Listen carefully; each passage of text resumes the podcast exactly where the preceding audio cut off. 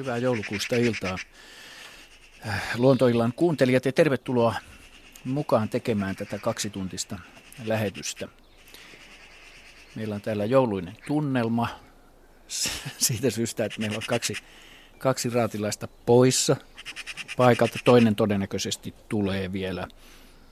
Äh, Henry Väre ei tänään pääse tulemaan, mutta paikalla sen sijaan ovat Ari Saura, Heidi Kinnunen, Juha Laaksonen minä olen Pirkka-Pekka Petelius. Tässä vieressäni istuu Asko hautaa ohjelman tuottaja, joka sitten auttaa tässä media-alustan sähköisen sellaisen käsittelyssä. Jaakko Kulberi on eksynyt ja tulee sitten kun tulee. Mutta puhelinnumeromme tänne lähetykseen kernaasti saatte joulukiireiltänne soittaa. On vanha tuttu 0203 17600 0203 17600 ja sähköpostia voitte lähettää työllistetään Askoa tässä vieressä osoitteeseen luonto.ilta.yle.fi. Ja äänitarkkailijana tuolla lasin toisella puolella on Juha Sarkkinen. Ja Mainittakoon vielä, että Luontoillan sivut löytyvät osoitteesta yle.fi kautta luontoilta. Ja me otetaan tässä esille ainakin kaksi kuvaa lähetyksen puitteissa, joita olette meille lähettäneet, ja nehän te löydätte tuolta Radio Suomen etusivujen kautta. Mitäs vielä? Eipä tässä sitten oikeastaan muuta kuin meillä me tota, Harakalla aloitit kuin. Harakalla aloitin tän näin ja arvatkaa miksi.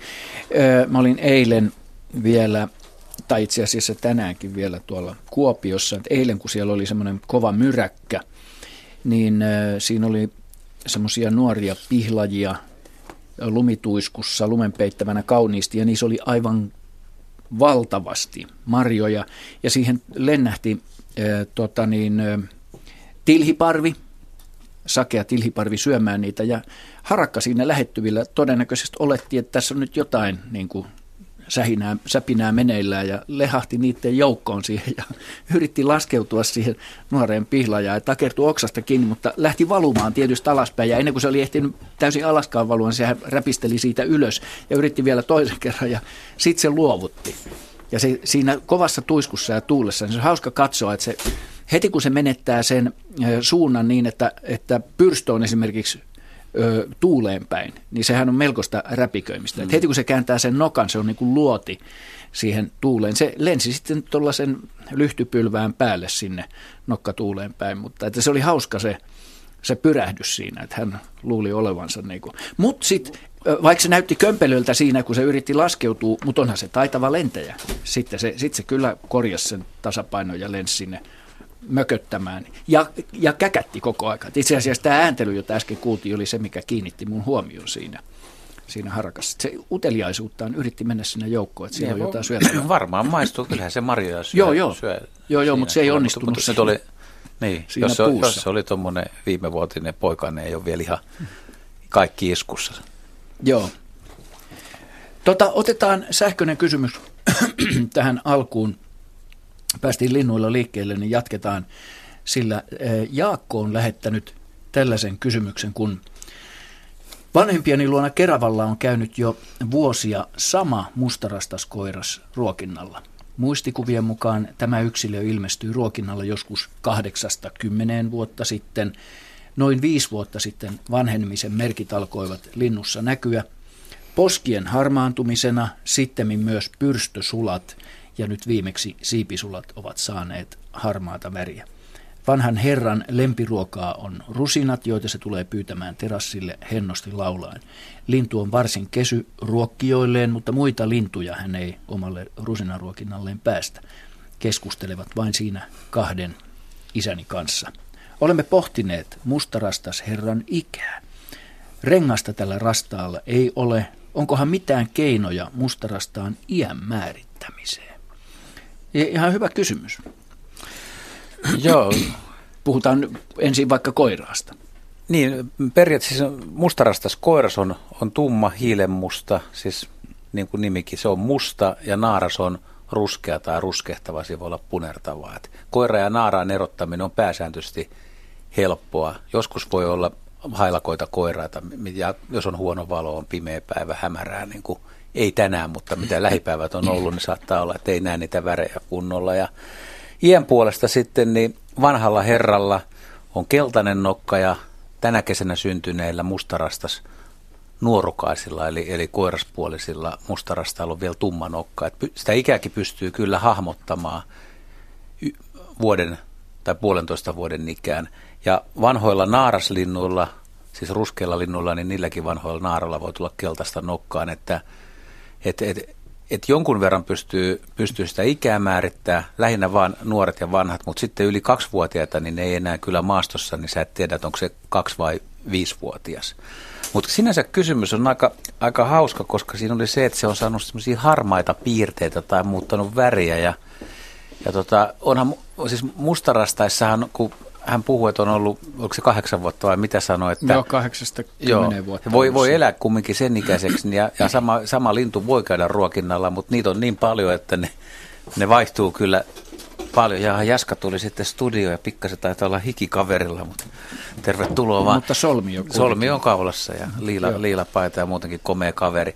mutta jatketaan, niin räkät, tota, mustarastalla, niin se, että, että se sama yksilö kävisi siinä niin monta vuotta, niin se ei ole mahdotonta, mutta mustarastaita talvehtii etelärannikolla nykyään niin paljon, että musta tuntuu, että kaikki tutkijatkaan on ihan mukana niissä määrissä. Että mm. Mä oon itse joskus seurannut tai tehnyt sillä lailla, että varjolaskentaa näillä talvilinturaskentareiteillä, missä kaverit, erittäin pätevät tyypit laskee lintuja.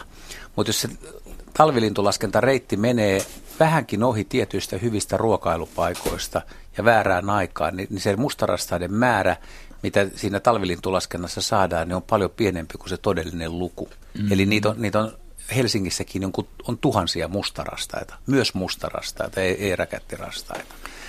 Ja pointti, mitä mä tässä nyt haen, on vähän se, että se voi vaihtua, mutta sitten on jännä miettiä, että voiko se, tota, tämähän on perinteinen kysymys usein nisäkäsmaailmassa, että, että kun eläin ikääntyy, lintukin, niin jos se ei ole enää fysiologisesti ihan täydessä iskussa, niin on, onko se höyhenpuku välttämättä enää tumman kiiltävä vai saako se vähän harmamman puvun? Mm. Ja sama, sama niin kuin nisäkkäillä, että, että harmaantuuko jotkun eläimet iän myötä. Esimerkiksi voiko ketusta nähdä, että se ei enää hyväkuntoinen kettu kesällä on niin kaunis punertavassa karvassa, että se näkisit siitä jo ikääntymisen merkit Heidi virnistää. Mutta... No kyllä vähän koirasta, mutta niin. koirahan esimerkiksi koirasta pystyy näkemään rodusta riippumatta melkein milloin se on vanha. Mutta sitten tullaan tietysti tähän näin, että koirahan elää optimaalisessa olossa niin, että sitä... Koira elää paljon luonnon, vanhemmassa kuin kettu koskaan. Niin, luonnon mm. tilassa vaikea päästä sitten näkemään, että saattaa käydä Luulis, köpelöstä jo ennen kuin... Muut heikkouden merkit ehtii ennen kuin se ulospäin näkyy. Joo, ellei jo peräti kuolokorjaa mm. aikaisemmin sitten. Mutta linnusta toi niin. on mielenkiintoinen kysymys. Koska tuota... Mutta teoreettisesti ja eläintarhoissa varmaan. Kyllä. Niin. Mm. Sitä papukaiosta, mitkä on el- elänyt pitkään. Tuo. Sen, miten mustarastaasta voi sanoa, että jos joku epäilee, että eikä ole rengastettu, että onko hänen pihallaan niin kuin sama mustarastas, niin mustarastas on myös paljon paljon tota pieniä värieroja Joo. sillä, että saattaa olla muutama sulka valkoinen tai joku valkoinen osa sillä, että kannattaisi ottaa kiinni jostain pienestä tuntomerkistä. Ja sitten esimerkiksi talven aikana, jos haluaa seurata, niin jos, jos yksikin pyrstösulka on katki tai siipisulka, että pystyt kyllä, on, on keinoja, jos, jos jaksaa seurata jotain lintuyksilöä, niin on mahdollisuus tunnistaa se Joo. pukutuntomerkeistä jopa käyttäytymisestä. Mm. Mutta se vaatii, se vaatii oikeasti sitä, että katsoo ja monille ihmisille ei ole aikaa siihen. Ne ei kuitenkaan katso niin hyvin kuin pitäisi. Itse asiassa varpaat on muusta aika hyvä tuntomerkki, koska ne liikkuu paljon maassa ja ne usein tai joskus saattaa loukata sitten, saattaa kynsi katketa tai joku varvas olla katkennut tai vääntynyt, että kun, jos jaksaa vain kiikaroida niitä varpaita, niiden pituuksia ja asentoa, niin siitä voi löytyä ihan yksilöllinen tuntomerkki. Hyvä pointti. Hyvä pointti, oikein hyvä pointti. No niin, eli että voi olla, että pystyy näkemään iän, voi olla, että ei. No, Mutta ylimalkaan toi, että pystyy erottamaan, jos on useampi mustarastas esimerkiksi ruokintapaikalla, niin pystyy erottamaan ne yksilöinä toisistaan, niin sekin on jo, sekin se, on jo musta hieno. No se on, joo. Nu, nuoret ja kaksivuotiaat pystyy erottamaan, sen jälkeen peli on aika, aika vaikeaa. Joo. No niin, ja meillä ei ilmeisesti vieläkään ole Onko soittaja linjoilla? Okei, no sitten otetaan, otetaan tota, onko Hannu Konola meillä langan päässä? Hyvää iltaa, Hannu. Halo. No hyvää iltaa. Luontoilta täällä, morjes. Ei. Sä oot ottanut kuvan, joka meillä on täällä käsillämme ja sanottakoon kuuntelijoille vielä, että avatkaa nyt tietokoneenne, niin kuin sanotaan, ja menkää Radio Suomen etusivuille ja sitä kautta näette nämä luontoillan kuvalliset kysymykset ja siellä on tämä Hannun ottama kuva, jota me nyt ruvetaan käsittelemään, kun Jaakkokin on saapunut paikalle. Tervetuloa Jaska.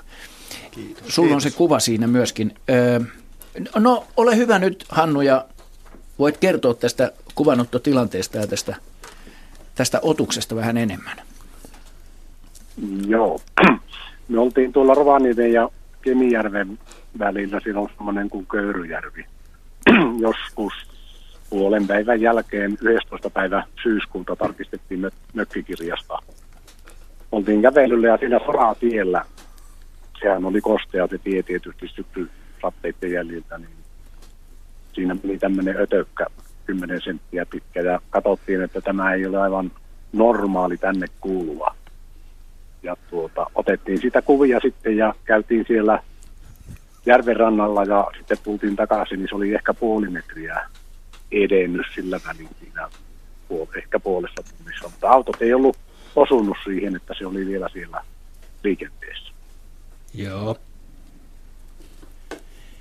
Joo, mutta hieno on, hieno on tämä toukka. Mitä sanoo tähän Jaakko? Joo, kyseessä on, on tota, entisen haarukkakehrääjän nykyisen isohangokkaan toukka ja tuosta takapuolesta näkeekin, että mistä hangokkaat on saanut nimensä, että niillä on tuommoinen kaksihaarainen ää, pyrstö, eli takapää ja, ja siellä sisällä on itse asiassa varsinkin nuorilla toukilla oikein hyvin erottuvat sellaiset punaiset, punaiset lisäkkeet, jotka ne työntää vaaranuhatessa ulos. Tämä yksilö, joka on tässä, niin joo, ja ne erittäin tietysti klassiseen tyyliin pahaa hajua ja muuta, muuta vastaavaa ja ovat varmaan myrkylliset ja pahanmakuisetkin. Ja tota, isohangokkaan toukka niin tota, elää lähinnä haavalla ja erilaisilla pajuilla. Ja tästä yksilöstä näkee, että hän on jo parhaat värinsä menettänyt, eli se on menossa koteloitumaan. Etsii sopivaa paikkaa, mihin, mihin tota, voisi päänsä kallistaa. Ja, ja tämä on semmoinen laji, että tämä voi olla parikin vuotta tai jopa ehkä useammankin vuoden kotelossa. Ja, ja perhonen itse lentää tuossa alkukesällä. Tosin Rovaniemen korkeudella, niin siellä tavataan hieman tällaista erityyppistä muotoa, mikä, mikä etelässä esiintyy. Eli tällä isohangokkaalla on, on monta alalajia tai, tai maantieteellistä muotoa Euroopassakin. Ja, ja tämä Lapissa esiintyvä muoto on aika pahaenteisen nimen saanut, saanut tota aikanaan. Se on niin sanottu muoto fantoma. Jaha. Ja se voi olla lähes kokonaan tämmöinen hiilen, hiilen värinen, lähes kuvioton tumma. Mutta yleensä siinä erottuu, erottuu tum, vielä tummempia kuvioita, jotka tällä eteläisemmällä alalajilla, niin naaralla on tämmöiset perusväri, semmoinen vaalean harmahtava. Ja koiraalla siivet on osin läpikuultavat myös tällä fantoma-muodon koirailla. Ja näiden niin kuin, muotojen raja kulkee jossain, sanotaan nyt siinä Oulun korkeudella, vähän niin kuin sisämaan puolella kuitenkin sitten. Ja se on aika, aika harvinaisena pidetty otus, kun tuolla Lapissa ei oikein haavipelillä niin kuin ihan kaikkia perhosia kuitenkaan juosten kiinni saa ja silleen perhosia tuu öisin valoille, että tällä ei lentää hämärissä ja öisin. Et etelämpänä lajia tavataan niin kuin, tai on helppo havaita valolla. Mikä Jaska tuossa on, kun sä sanoit, että siis tosiaan niin kuin joinain vuosina se voi olla kotelos kaksi vuotta ja perus on sitä, niin mitkä tekijät niin kuin vaikuttaa siihen, että ne päättää, että tulee ulos tai ei tule? Se on näitä luonnon suuria kysymyksiä, että mi- miksi. Mutta onko se joku sää, voiko siinä olla kuitenkin joku? No yleensä, yleensä perhosen koteloitum, ää, tota niin, kotelon, niin, ää, kuoriutumisen, niin laukaisee, laukaisee yhdistelmä asioita. Eli esimerkiksi tässä tapauksessa niin se vaatii ensinnäkin, että se on ensin talvehtinut. Laji hir- hirvittävän harvoin tekee niin sanotun toisen sukupolven ja itse asiassa siitä ei ole edes varmuutta, että onko se oikeasti tehnyt sellaista koskaan. Mutta sen jälkeen yleensä niin kuin tietynlaiset kosteusolosuhteet, sateen jälkeen usein perhoset alkaa kuoriutua. Ja, ja näistä monista muistakin niin nirkoista, joihin tämä siis kuuluu, ne on yökkös, yökkösmäisten perhosten yksi alkeellisempia ryhmiä ja näillä on monilla sellaisia aika epämääräisiä niin kuin lentoaikoja, että saattaa esimerkiksi olla niin, että yhtäkkiä alkaa ilmaantua uusia perhosia vaikka joskus heinäkuun lopulla, vaikka ne on aloittanut lentonsa jo vaikkapa toukokuun alussa. Tämä on hyvin aikainen laji Etelä-Suomessa. Useimmiten toukokuun alkupuolella aloittaa ja joskus jopa, joskus jopa huhtikuussa. Ja, mutta sitten tämän he, ala, tai heimon niin kuin lajeilla on tosiaan semmoista kummallista, niin kuin, että niitä tulee yhtäkkiä sellaisena pulsseina – eikä aina pysty oikein arvioimaan sitä, että onko ne mahdollisesti niin kuin esimerkiksi loppukesälläkään niin kuin kuoriutuneet yksilöt niin kuin sen kesän yksilöiden jälkeläisiä, vai onko ne myös tämmöisiä, jotka on harrastanut joutenoloa kotelossa. Ja, ja tämä, niin kuin, miksi näin, niin tähän tietysti auttaa näitä eläimiä selviytymään vaihtelevissa olosuhteissa. Mm. Eli pitää aina ajatella sitä, että, että vähän niin kuin funtsia, että mistä eläimet on kotoisin, että pääsee niin kuin niiden niin kuin lähteille, että koska niin kuin suuri osa maailman eläinlajeista tai perhoslajeista, niin nehän ei ole Suomeen syntyneitä, vaan mm. ne on, niiden historia on esimerkiksi vaikkapa Etelä-Euroopassa tai, tai sitten Keski-Aasian niin kuin vaikkapa kuivemmilla alueilla, jossa ei sadakaan sitten ihan joka kerta ja on paljon olennaisempaa olenna, olennaisempaa niin kuin kuoriutua silloin, kun sateet on tullut, jolloin tietää, että niin kuin tuoretta ravintoa on olemassa. Että. Oliko tämä nyt matkalla koteloon sitten? Hän on menossa koteloon ja hän yleensä nämä koteloituu semmoiseen paikkaan, jossa on puun runkoa ja ne kovertaa siihen ensin. Jyrsii, jyrsii semmoisen niin pienen montun siihen ja sen jälkeen se toukka käyttää tätä sylkeää ja seittiään ja sitä käyt, re, revittyä puuraastetta niin niin kuin naamioidakseen tämän kotelokopan ja sitten se jää sen sisälle, koteloituu syksyllä ja nämä on aika helppoja löytää näiden vanhoja kotelopaikkoja, tiaiset osaa etsiä niitä, ne on mm. usein hakattu, hakattu rikki ja sitten meillä on kolme lajia pienempiä hangokaslajeja, niin näitä isoja lajeja on kaksi, josta toinen laji on levinnyt Etelä-Suomeen tässä viimeisen 20 vuoden aikana. Niin ne kaikki tekee samanlaiset tämmöiset maastoutuneet kotelo, kotelokehdot yleensä puiden rungolle, jos vaan mahdollista. Että. Näin. Miltä Hannu kuulosti vastaus? Oletko vielä linjalla? Joo. Joo. Kyllä, olen, kyllä olen.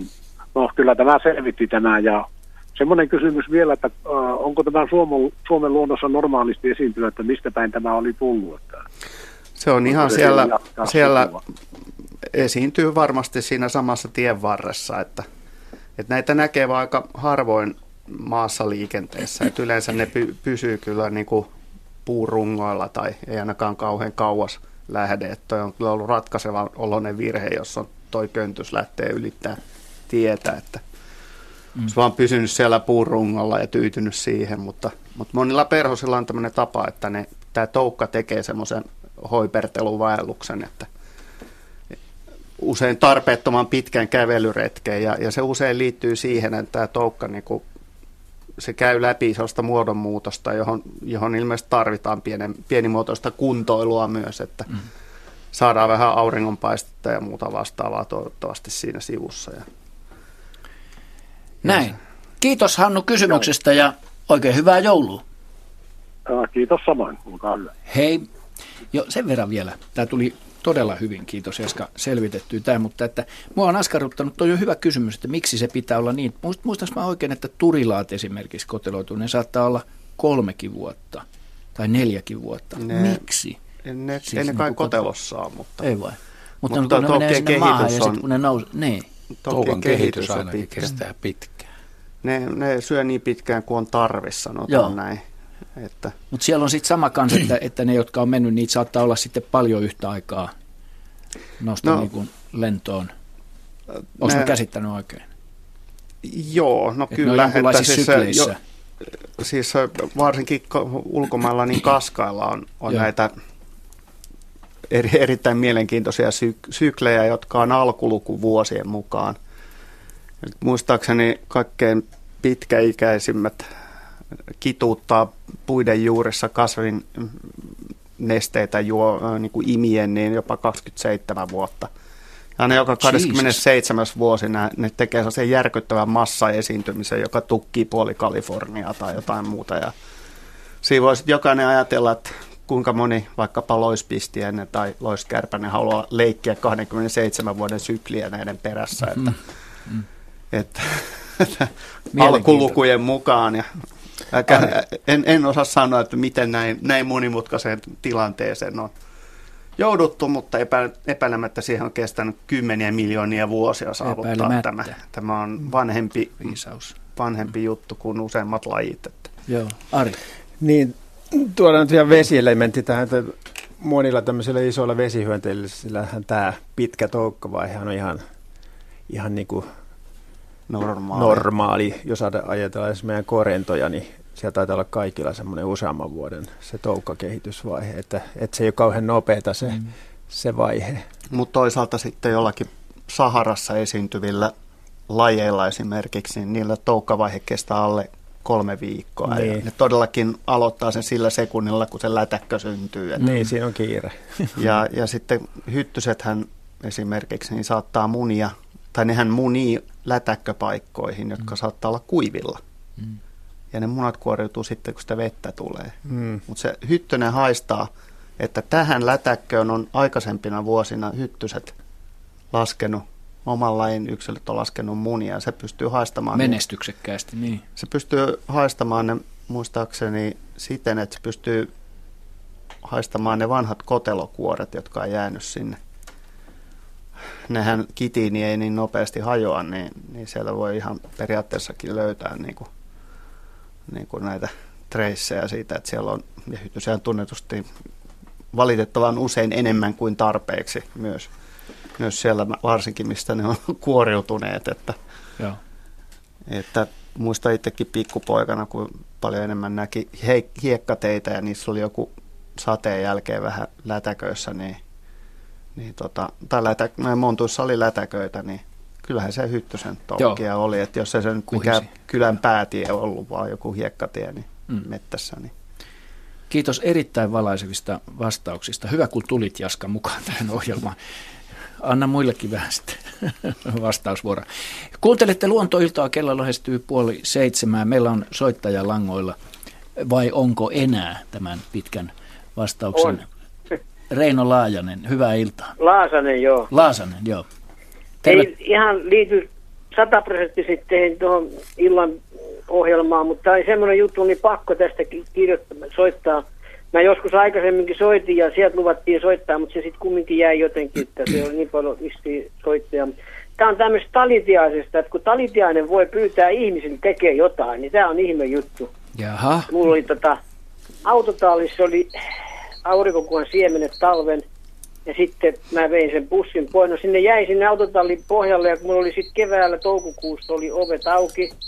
Ja mä tein moottoripyörää huolsin siellä. Niin sitten talitiainen tuli siihen ja se haki siitä lattialta niitä siemeniä. Ja mä ajattelin, no annetaan sitten vähän lisää. Ja mä menin käymään kaupungissa, tulin pihaa, mä aukasin auton ove, niin se istui auton oven karmin päälle ja sanoi vit vit. Ja lensi autotallin oven päälle. Mä ajattelin, se tarkoittaa, että ovi auki. Joo. Ja laitoin oven auki ja se haki taas. Tämä jatkui monta päivää sillä että se tuli, mennäs mennä tulla meidän sisälle, kun ulkoovi avattiin.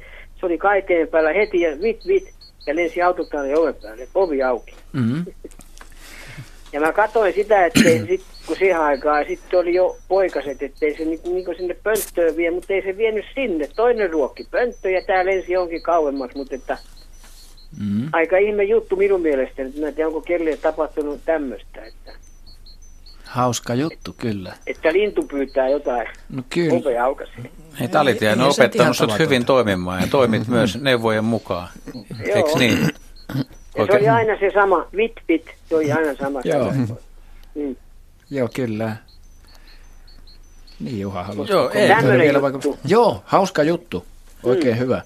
Mutta eikö tässä ollut sama kuin siinä mustarastassa, joka pyysi rusinoita? Joo. Että oli havainnut ihmisen, joka oli altis tottelemaan ohjeita. Kyllä, Kyllähän kyllä. linnut oppii ruokkijan siis sen yksilön tunnistamaan. Että jos sä käyt samalla paikalla jossain puistossa vaikka ruokkimassa lintuja, jos, jossa ei ole välttämättä ruokintapaikkaa, niin jos sä käyt säännöllisesti siellä, niin kyllä ne oppii Mm. tunnistamaan sen, joka sitä ruokaa tuo jo ennen kuin sitä ruokaa annetaankaan. Tästä Näin voisi vois ottaa semmoisen esimerkin, että miten me halutaan tulkita tämä tilanne. Niin, Niin. Ne, jotka on käynyt esimerkiksi Helsingissä Tokoinrannassa sorsien ruokintapaikalla, tai missä- mihin kerääntyy paljon sorsia, niin aikoinaan kun siellä mummot kävi ruokkimassa niitä, silloin kun oli kylmiä talvia, niin mä itsekin vietin sillä aika paljon aikaa, kuvasin niitä sorsia, kun kiinnosti, että miten paljon sorsissa on erilaisia värieroja ja yritin niitä seurata, niin kun joku, joku rouva tuli sitten kassien kanssa, joka selkeästi oli ruokkinut niitä, niin tämä sorsalaumahan tota, jo pitkältä niin kuin tajusi, että no niin,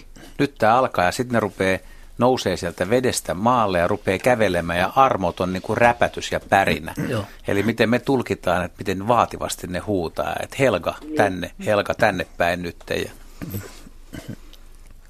Ja kyllähän sekin, vaikka mä rälläkällä autotallissa leikkasin rautaan siinä, niin se oli vieressä. Ei se välittänyt yhtään mitään. Se oli ihan niin kuin, se olisi ollut joskus sisällä elättenä. Että se oli kyllä ihme juttu. Että Joo, jos se oli ollut metallitöissä aikaisemmin jossain. se voi olla, että se oli ollut jossain tuolla öljyporaflautta työmaalla jossain ollut. Mutta ei yhtään pelännyt mitään. Ja, ja se oli aina kun mä tulin autolla tuohon, niin se tuli heti, kun oven aukasi, niin se oli auton oven karvin päällä. Ja Joo. ovi auki, joo. Sanoitko, mulla meni ihan, milloin tämä tapahtui, mihin vuoden aikaa ja kauanko se oli siinä? Se oli toukokuu, se oli jotain toukokuun alkupuolta. Joo. Mä katsoin, että siinä oli kyllä pihapöntössä, oli jo poikaset, Mhm. että ne ruokki, mutta se ei mennyt sinne. Ei kertaakaan. Se lenti johonkin kauemmaksi ja se toinen emo ruokki siihen pönttöön, että mä tiedän, että oliko siellä sitten jossakin muualla pöntössä niille pesä, mutta Ehkä. joo, Ehkä. se meni kumminkin. Hauska tapaus. Kiitos tästä havainnosta ja kivasta kysymyksestä, Reino. Kiitos. Ja hyvää joulua. Kiitos samoin. Joo. No. Moi. Varmaan vei varastoon niitä jonnekin tuohon aikaan. Mm, Saattaa olla. Saattaa olla hyvinkin. No niin, mennään eteenpäin. Meillä on seuraava soittajakin tuolla. Ja käsitinkö oikein Porin suunnalta tulee soitto. Hyvää iltaa luontoilta täällä. Joo, ilta. Jani Lahtinen Porista, ter. Terve.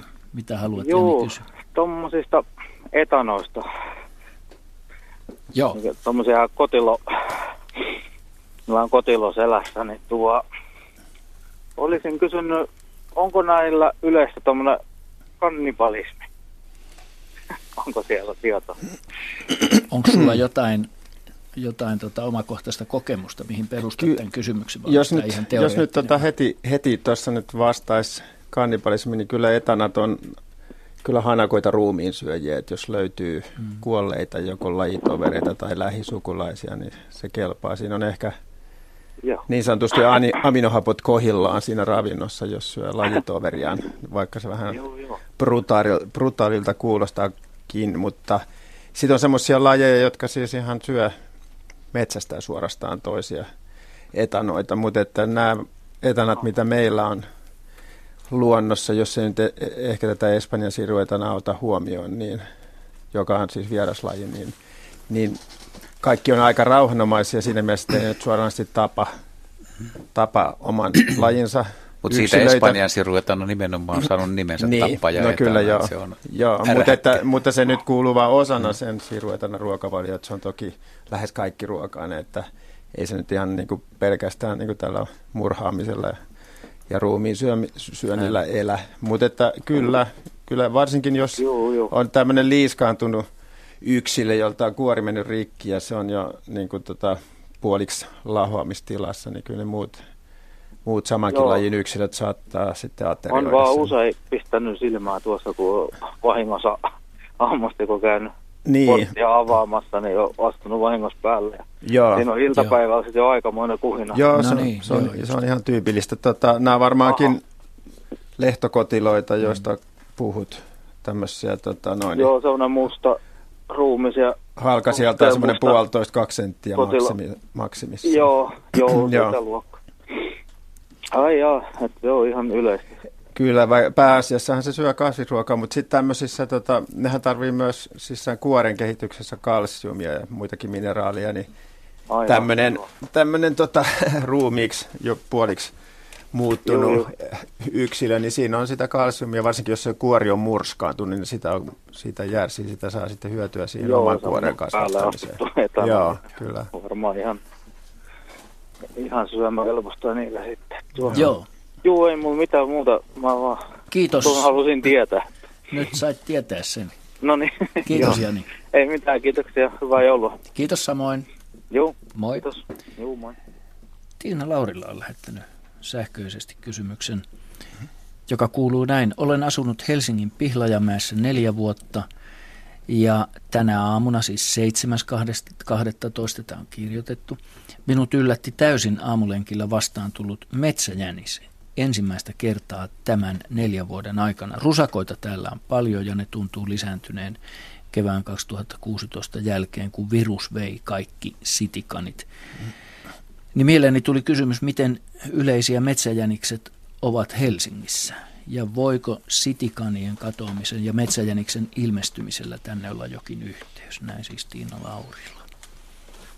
Niin, no tota, tähän ei ole kyllä musta ihan semmoista helppoa vastausta. Ajatellaan yleensä, että, että jänikset ei oikeastaan metsässä ole parhaimmillaan, mm-hmm. Ju, tai kaupungissa ei ole parhaimmillaan sen takia, että tämä väritys on vähän pielessä.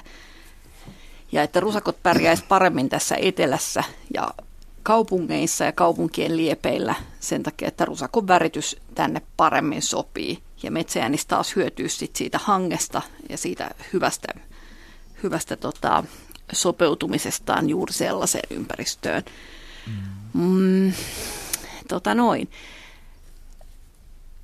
En oikein osaa vastata tuohon.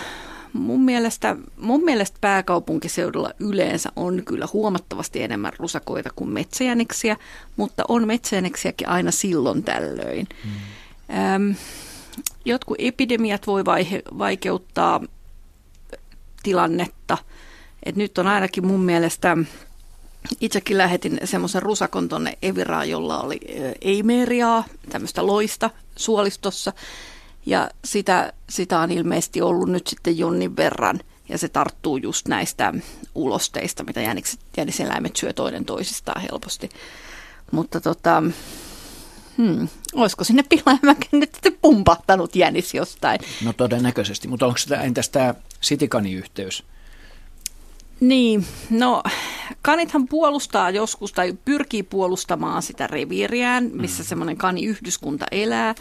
Mutta en mä kyllä muista, että Pihlajamäessä olisi ollut mitään kummallisempaa kaniyhdyskuntaakaan, että en tiedä, olisiko tota Juhalla jotain No, näkemystä. No, mulla on teoria, mitä mä oon viljellyt, mutta kaikki ei usko tähän, tuskin tekään, mutta siis Annas tulla.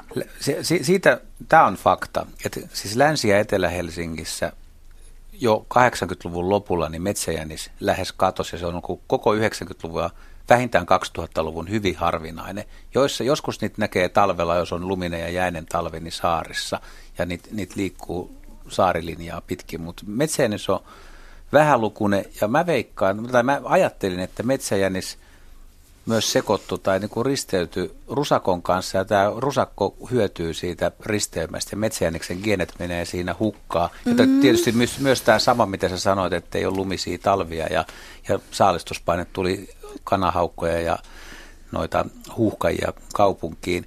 Ja metsäjänis niin kuin väheni voimakkaasti, rusakko oli niin kuin huomattavan huomattavasti yleisempi. Mutta se, mikä on mielenkiintoinen, mitä tuossa kysyttiin, se, se että et kani sekoitetaan tähän porukkaan. Ja mähän Lumieron Rikun kanssa me pitkään keskusteltiin ja pohdittiin, ja Rikukin väitti, että se uskoo puhtaasti siihen, että siis, että että liian iso kanikanta pystyy myös syrjäyttämään paljon suuremman rusakon, koska niitä on yksinkertaisesti paljon ja ne pitää siitä omasta paikasta kiinni. Ja silloin kun Lauttasaaressa oli paljon, Joo. niin mä huomasin, me, meille hävisi todellakin rusakot muutama vuosi sitten ja nyt hävisi myöskin kanit, että nyt ei ole rusakko on tulossa takaisin, mutta kane ei ole vieläkään, mutta tiedän, että on tulossa kyllä. Mm. Joo, siis kyllähän kaneista on nyt havaintoja, havaintoja ollut Helsingin seudulla niin kuin useammassakin paikassa, että ei, ei kanit mihinkään kadonnut ole.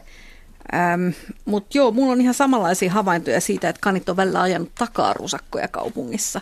Että ne on oikein porukalla useampi kani ajanut rusakkoa, kun rusakko pyrkii pomppimaan jossain, mm. etenkin niin kuin huonoon ruoka-aikaan keväällä – jossain sellaisessa paikassa, missä joku on esimerkiksi ruokkinut kania, niin ei ole kanit päästänyt rusakkoa syömään. Että kyllä niin kuin, kanit on aika tupakuita toimimaan myös ryhmässä sitten, jos on pakko. Mutta, mutta joo, kyllä mä näkisin sen metsäjäniksen niin kuin poissaolon, niin se on musta sillä vanhempi juttu kuin tämä kaniasia. On paljon vain, se on, se on niin, 89. Onko, onko Sarilla samanlaisia havaintoja tai miten se joskus puhuttiin meinaa kyllä, tästä. Kyllä joo, siis tota, mä muistan 80-luvulla 80-luvun alkupuolella metsäjännistä saattoi Lauttasaaressa nähdä niin kuin aika, jos vaan lähti sinne metsäisille alueille, niin niitä näki aina. Ja varsinkin Kyllä. talvella, jos oli vähän lumista, niin niitä näki erityisen hyvin.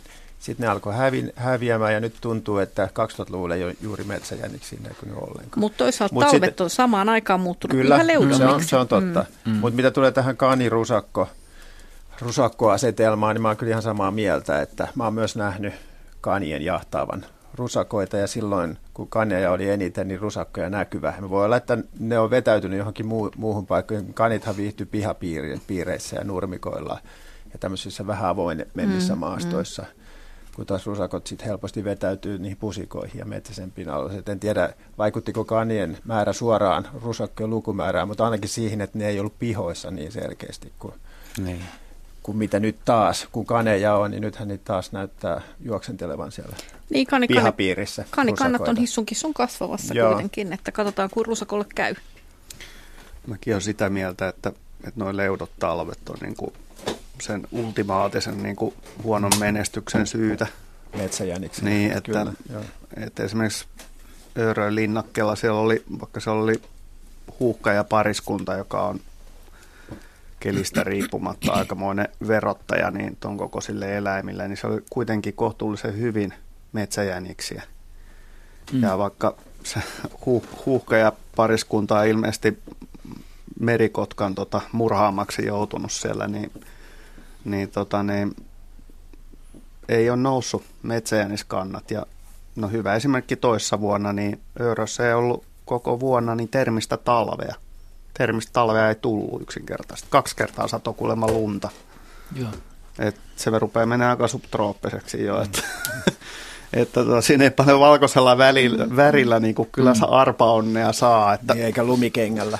niin, että se, siellä, siellä ei ole rusakoita eikä siellä ole kaniineja, että siltikään niin ei metsäjäniksellä hyvin mene, että se mm. kertoo kyllä siitä, että lunta pitäisi olla ja mutta täällä on Jopi, tähän liittyvä suora kysymys. Jopi on lähettänyt justiinsa, olisin tiedustellut Arvo Raatilaista, mikä on Jäniksen sukupuuttotilanne johtuen just tästä väärästä suojaväristä. Että mikä no se ehkä nyt se tämä sukupuuttotilanne. Täällä lukee sukupuuttotilanne. Niin, se Tarkoittaa varmaan sitä, että mikä se niin, niin, Mut, niin ja, ja puhutaan mikä se nyt vaan Etelä-Suomesta. Nimenomaan. Joo. Mm. Siis Pohjois-Suomessahan näkee välillä, että Kuusamos, niin, kun yöt, yöt fillaroi ulkona, niin näkee ihan niin kuin, miten hirveästi on metsäjäniksi kumminkin paikoittain. Mutta mulla tuli vielä mieleen tämä, niin nämä vanhat saaristo saaristoretketkin, siis Jurmo, mm-hmm. Uutö, Loksja, Rahvenanmaalla. Se oli paljon jäänyt. Siis kerran me oltiin 80-luvun lopussa siellä lintuho, lintuhommissa ja tota, siellä oli ihan mielettömästi metsäjänniksiä ja tuli metsästäjät sinne, niin ne ampuu Looksaarille päivän aikana 52 jänistä. Mm. Metsäjänistä, semmoiselta pieneltä saarelta. 800 metriä kertaa 600 metriä. Mm.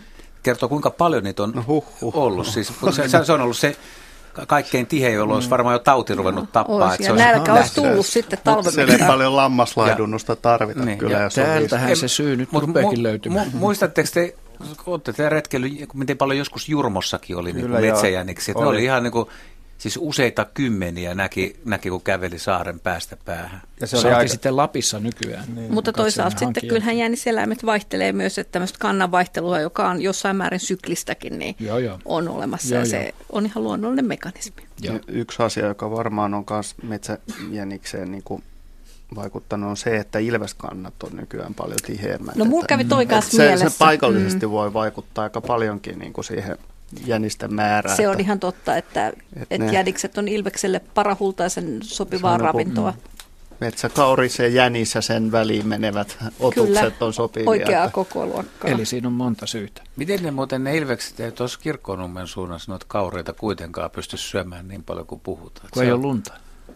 Jos lunta olisi paljon, niin syytetään, syytetään. Ilvekselle eduksi. Niin, voisi olla eduksi, joo. Mutta joo, totta on se, että siinä kirkkonummella on aikamoiset kauriskannat, vaikka mm. siellä on myös ilveksiä liikkeellä. Hyvä. Meillä on viisi minuuttia. Merisäähän otetaan seuraava soittaja. Luontoilta täällä. Kuka siellä? Jukka on Mattila Vanajavedeltä Hattulan siltoja näydeltä. Hyvää iltaa. Iltaa, Jukka. Mitä haluat kysyä?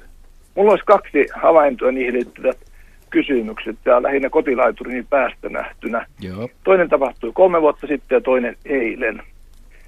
Ää, noin kolme vuotta sitten oli semmoinen harmaa syksyinen pilvinen päivä lokakuuta ja ilma ja vedenlämpötila pyörästi 10 astetta ja ää, menin laiturin päähän ja näin noin ehkä 150 metrin päässä semmoisen ri, toorusmallisen rinkulan, saman tapaisen kuin pyhimysten pään päälle on tapana mm. piirtää. Ja äh, heti ensimmäinen ajatus, että lähden veneellä katsoa, mitä se on. Sitten ei ollut airoja siinä, niin piti sitten ottaa muita havaintoja. Ja mm, ensimmäisenä katsoin, että liikkuuko se virran mukana. Ja katsoin puun, parin puun avulla sitä ja minusta se pysyy paikallaan. Eli ei ollut mitään veden mukana liikkuvaa. Sitten arvioin sen läpimittaa, että se olisi noin, jos siinä olisi ollut vene siinä kohdassa, se olisi suurin piirtein veneen läpimittainen, eli noin neljä metriä, ja se tooruksen leveys ehkä puolisen metriä pyöreästi. Se ei voinut olla mikään heijastuma, e, eikä mikään tuulenpyöri. Mä oon nähnyt tuulenpyörit, että tekee joskus tämmöisiä mm-hmm. veteen, mutta ei ollut semmoinenkaan. Ja sitten, sitten tuli semmoinen e, vastaan, niin kuin virtaa vastaan, tuulen, tuuli vähän navakammin, ja silloin se erottu aika tavalla vaaleampana ihan selkeänä siinä. Ja sitten sit tuli mieleen, että pitäisi ottaa valokuva, mutta otin kännykän ja sitten se ilo oli loppu ja ilmiö hävinnyt. Ja nyt mä kysyisin sitten, että kun ilmeisesti tämmöinen mikään fyysinen tausta tässä ei ole, niin voisiko se olla joku saalistusjuttu, niin että joku eläin tai eläimet olisi niin rinkulassa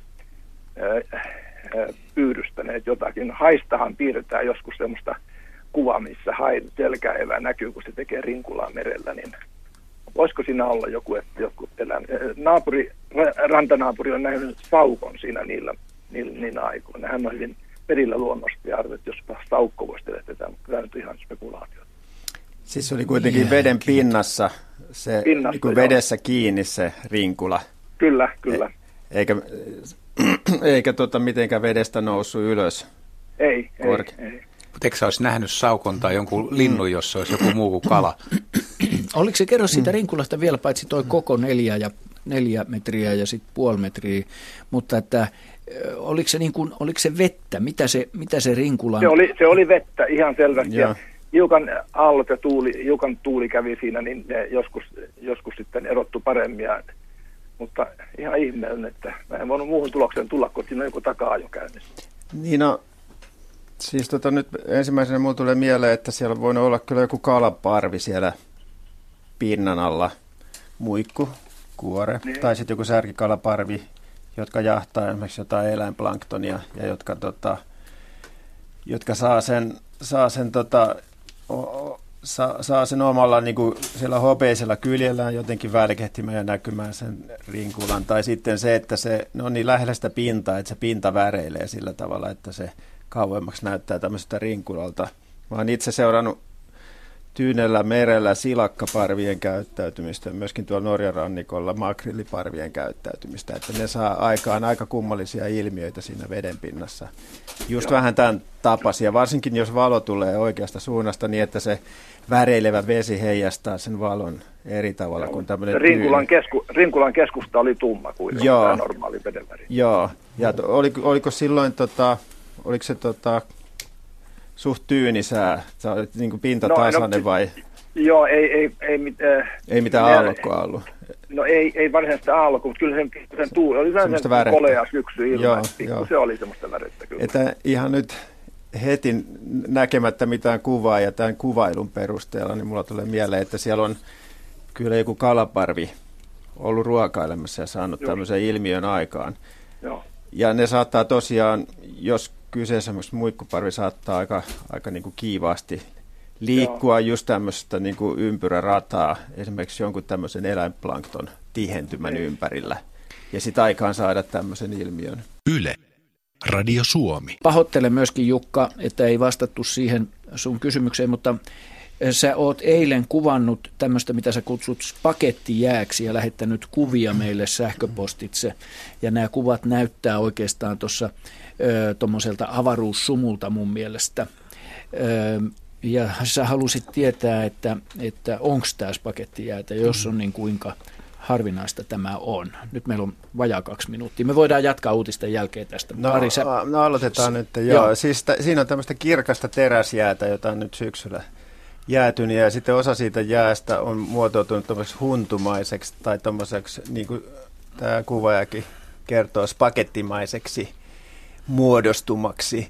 Ja tota, mun mielestä tälle voisi olla hyvä selitys semmoinen, että kun tämä teräsjää on jäätynyt ja sitten kun nyt kun on tota, säät vaihdellut aika paljon syksyllä ja välillä on sitten satanutkin aika rankasta, niin tuossa on ihan selvästi tuommoista savipitosta vettä, siis suomeksi kuravettä, valunut siihen teräsjään päälle ja sitten jos on pakkanen alkanut kiristyä ja se jää on alkanut lohkeilla, niin siihen tulee reikiä ja halkeamia siihen teräsjäähän, jonka läpi tämä savinen kuravesi valuu sitten sinne jään alapinnalle ja jäätyy. Ja se on tihkunut sinne tämmöisistä pienistä reijistä ja halkeamista ja sen takia tulee tämmöistä huntumaista ja pakettimaista muotoa ja sitten saman tien jäätynyt.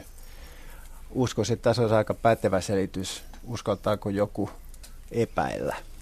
Minä en halua opponoida ei, ei uskalla. tässä kohtaa. Ei, ei uskalla. Katsoit niin tuimasti. mun mielestä se menee kyllä ihan hyvin jostain avaruussumusta. Joo, sitä se mun mielestä lähinnä muistuttaa. Kaunis näky. Yle, Radio Suomi.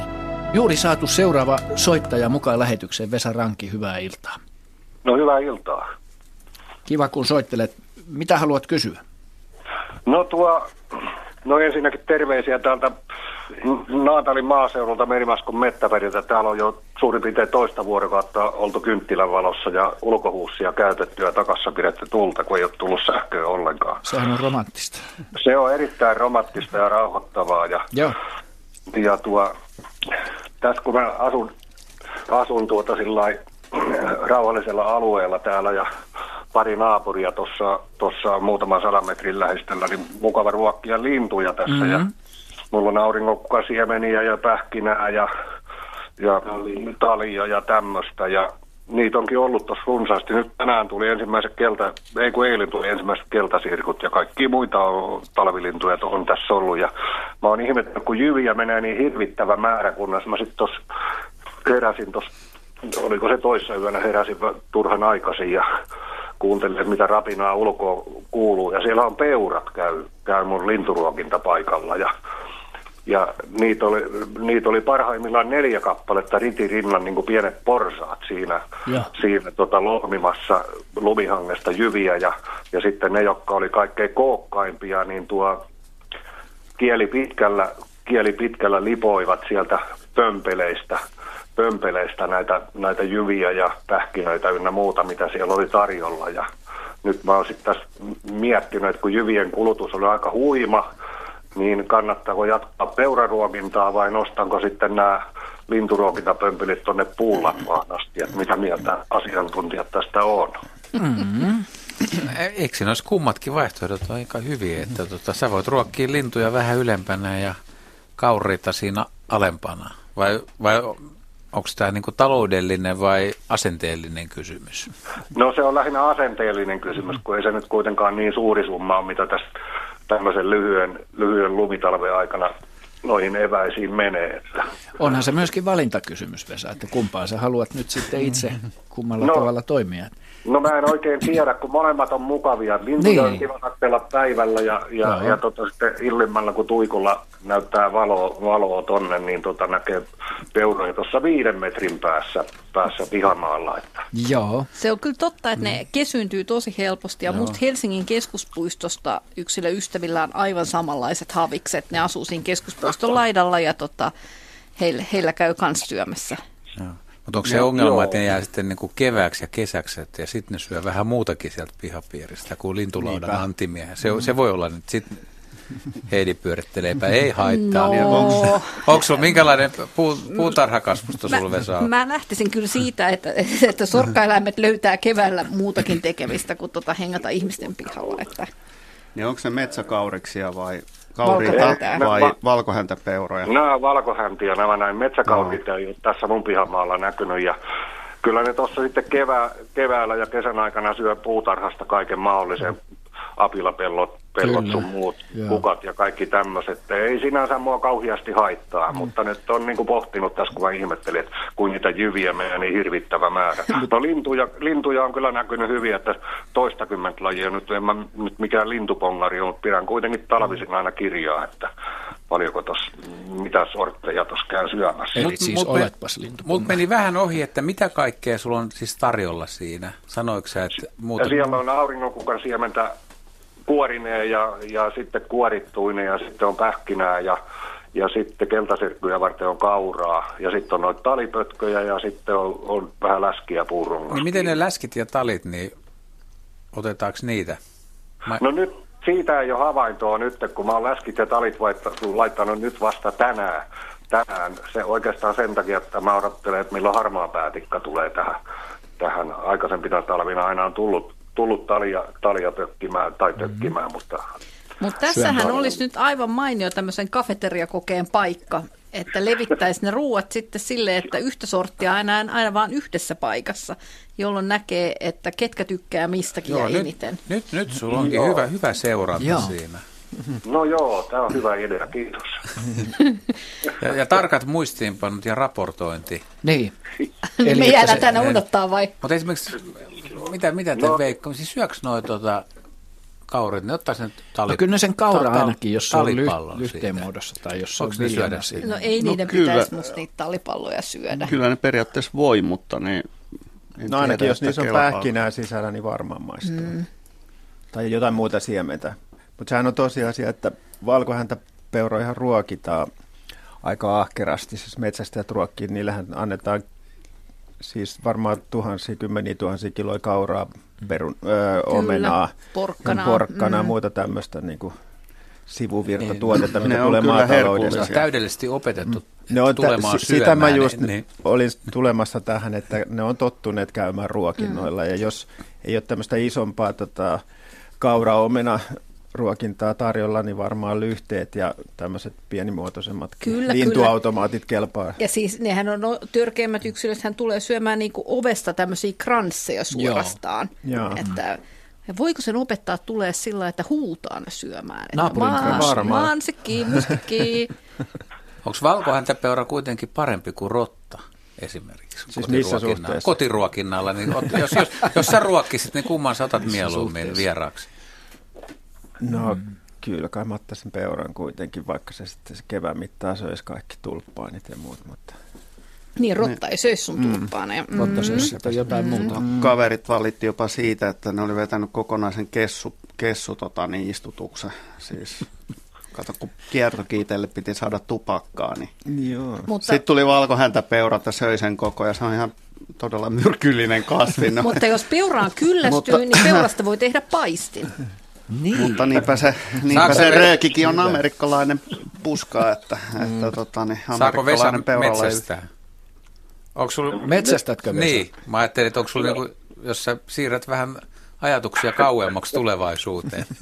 No, Mä en itse ole harrastanut metsästystä, metsästystä millä, millään tavalla, mutta mä oon muutamalla kaverille jo kertonut, että täällä, täällä olisi tätä tavaraa tarjolla ja jotkut on ollut kiinnostuneita jousipyssymiehetkin muun muassa, muun muassa tota, ajattelin, että jos sillä tavalla, niin ei häiritti sitten näitä muutamia naapureita, jotka tässä Jotka kuuntelee lähetystä juuri parhaillaan. Niin.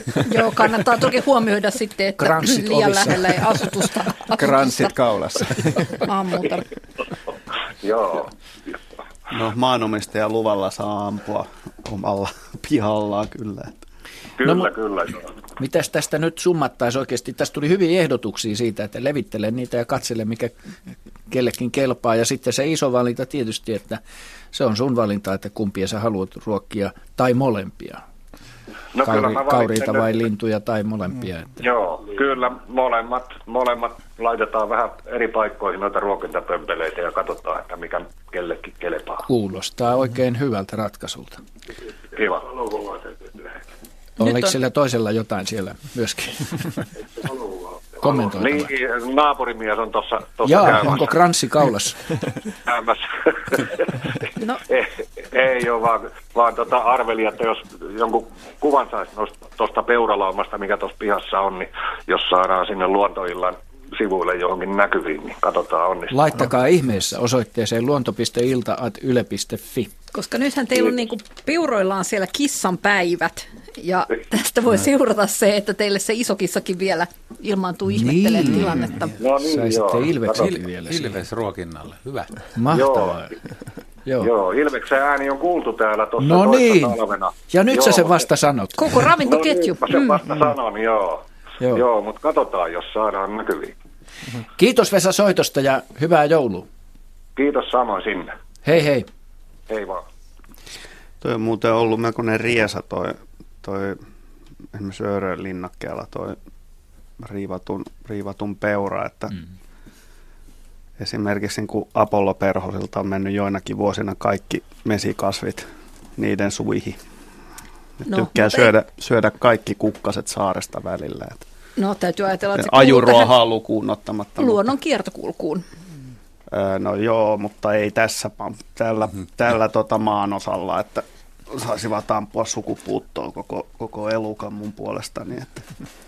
Esa Aaltonen kommentoi meidän lähetystämme. Pölisette siellä yhtä aikaa useamman henkilön äänin, ei siitä mitään tolkkua saa. Koettakaa nyt järjestäytyä ja isoilla kirjaimilla yksi kerrallaan äänessä. Kiitos. Kiitos Esa rakentavasta kommentista. Mä en lue noita kirosanoja, mitä siihen on kirjoitettu mukaan. Hyvä huomio, mutta kun tuppaa olemaan niin, että tämä luonto on meille suuri rakkaus, me innostutaan tästä niin paljon, että me luvataan olla innostumatta. Seuraava soittaja saa innostua.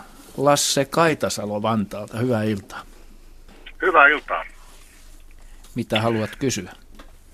No, mulla on kysymys koskien tällaista innostunutta telkkää.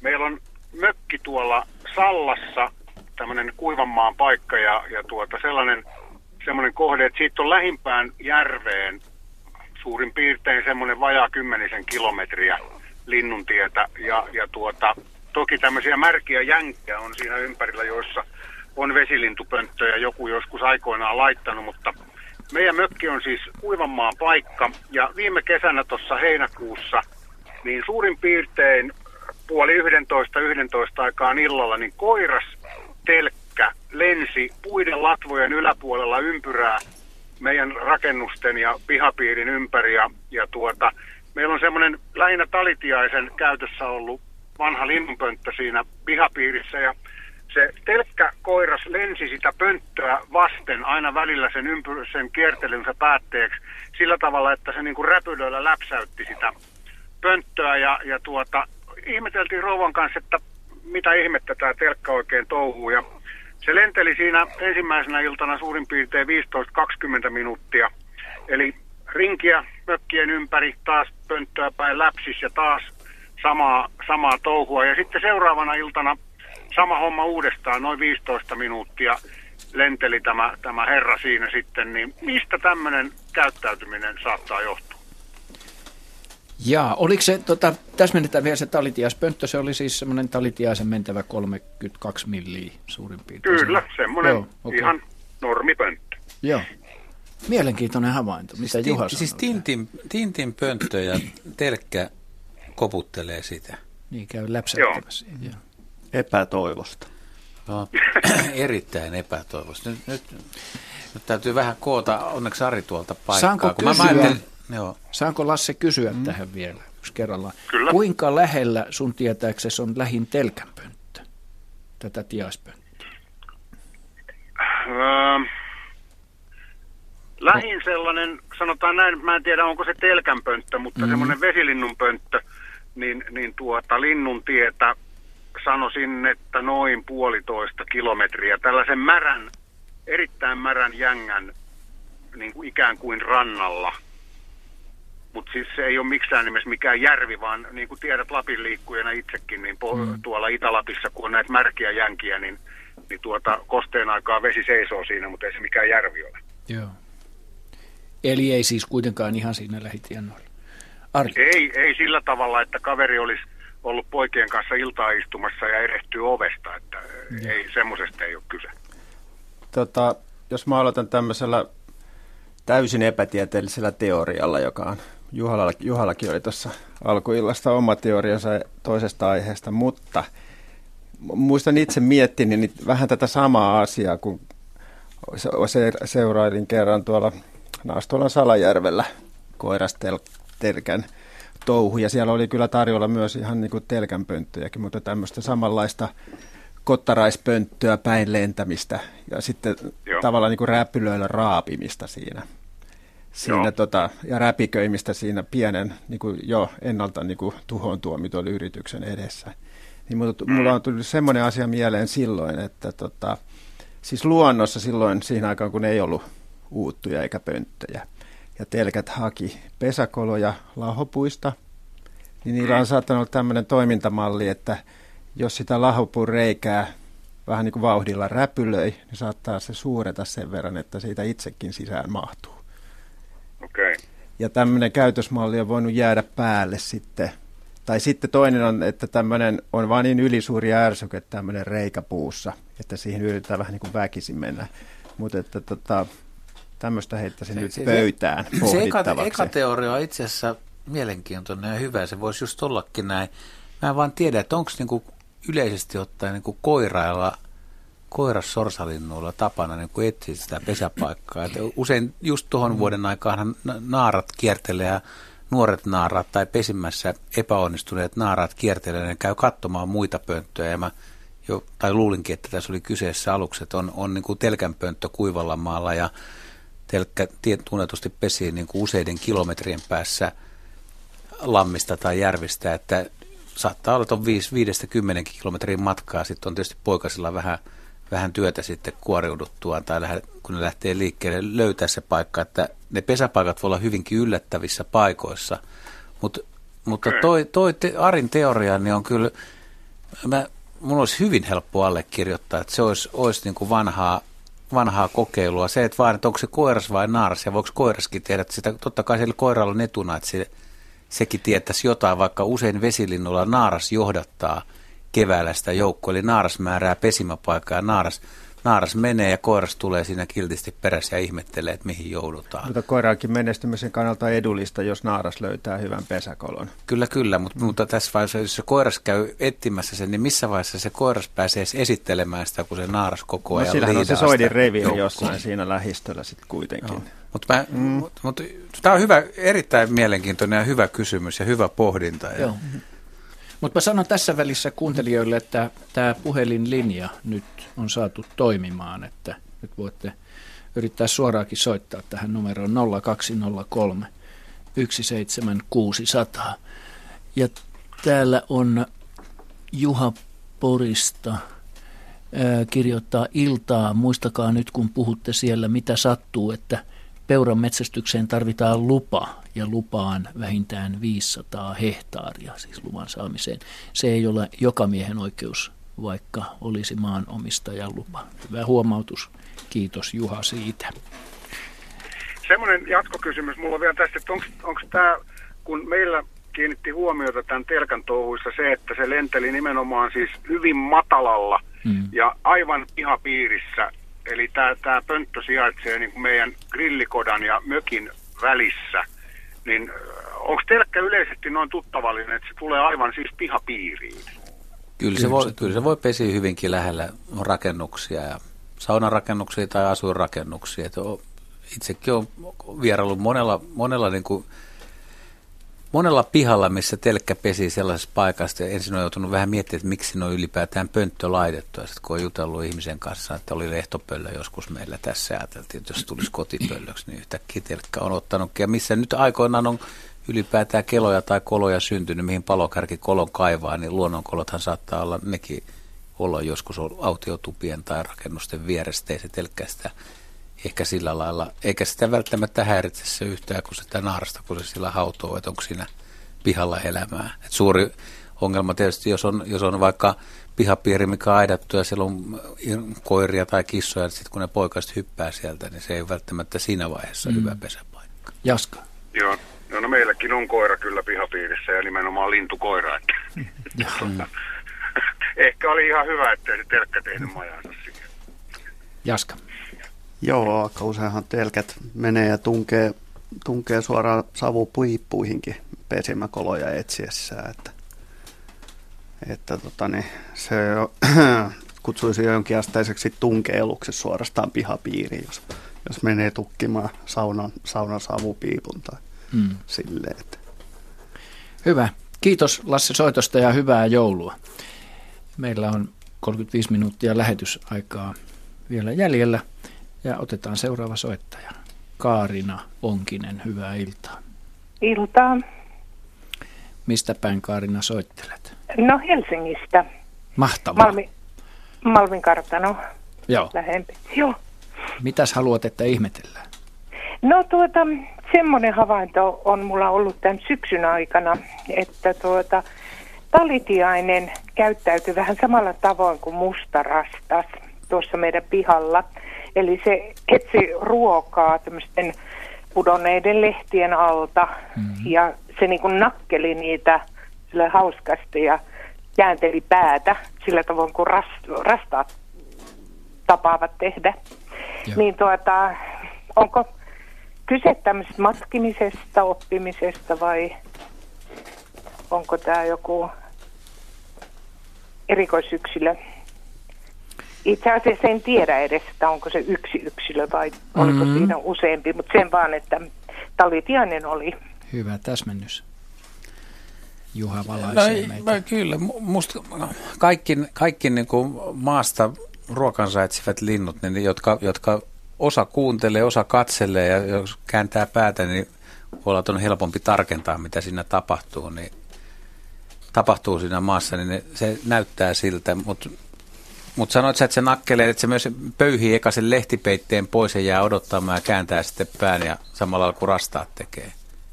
Joo, Oho. se niin kuin pöyhii, heittää niitä lehtiä puolelta toista. Tai siis, joo, kyllä. Joo, ei se, kyllä mä, kyllä mä oon nähnyt vastaavan, joo. vastaavan talitiaisella myös, että, mutta se use, useimmiten ihmiset ehkä kiinnittää sen nimenomaan rastailla, kun se on niin tyypillistä tämmöinen rastaiden Joo. toiminta, mutta, mutta tota, kiva, kiva havainto ja todistaa sen, että, että, että muutkin linnut käyttävät samaa metodia. Mm. Talitiainen on yksi, yksi meidän nokkelimpia lintuja. Sehän keksii vaikka mitä.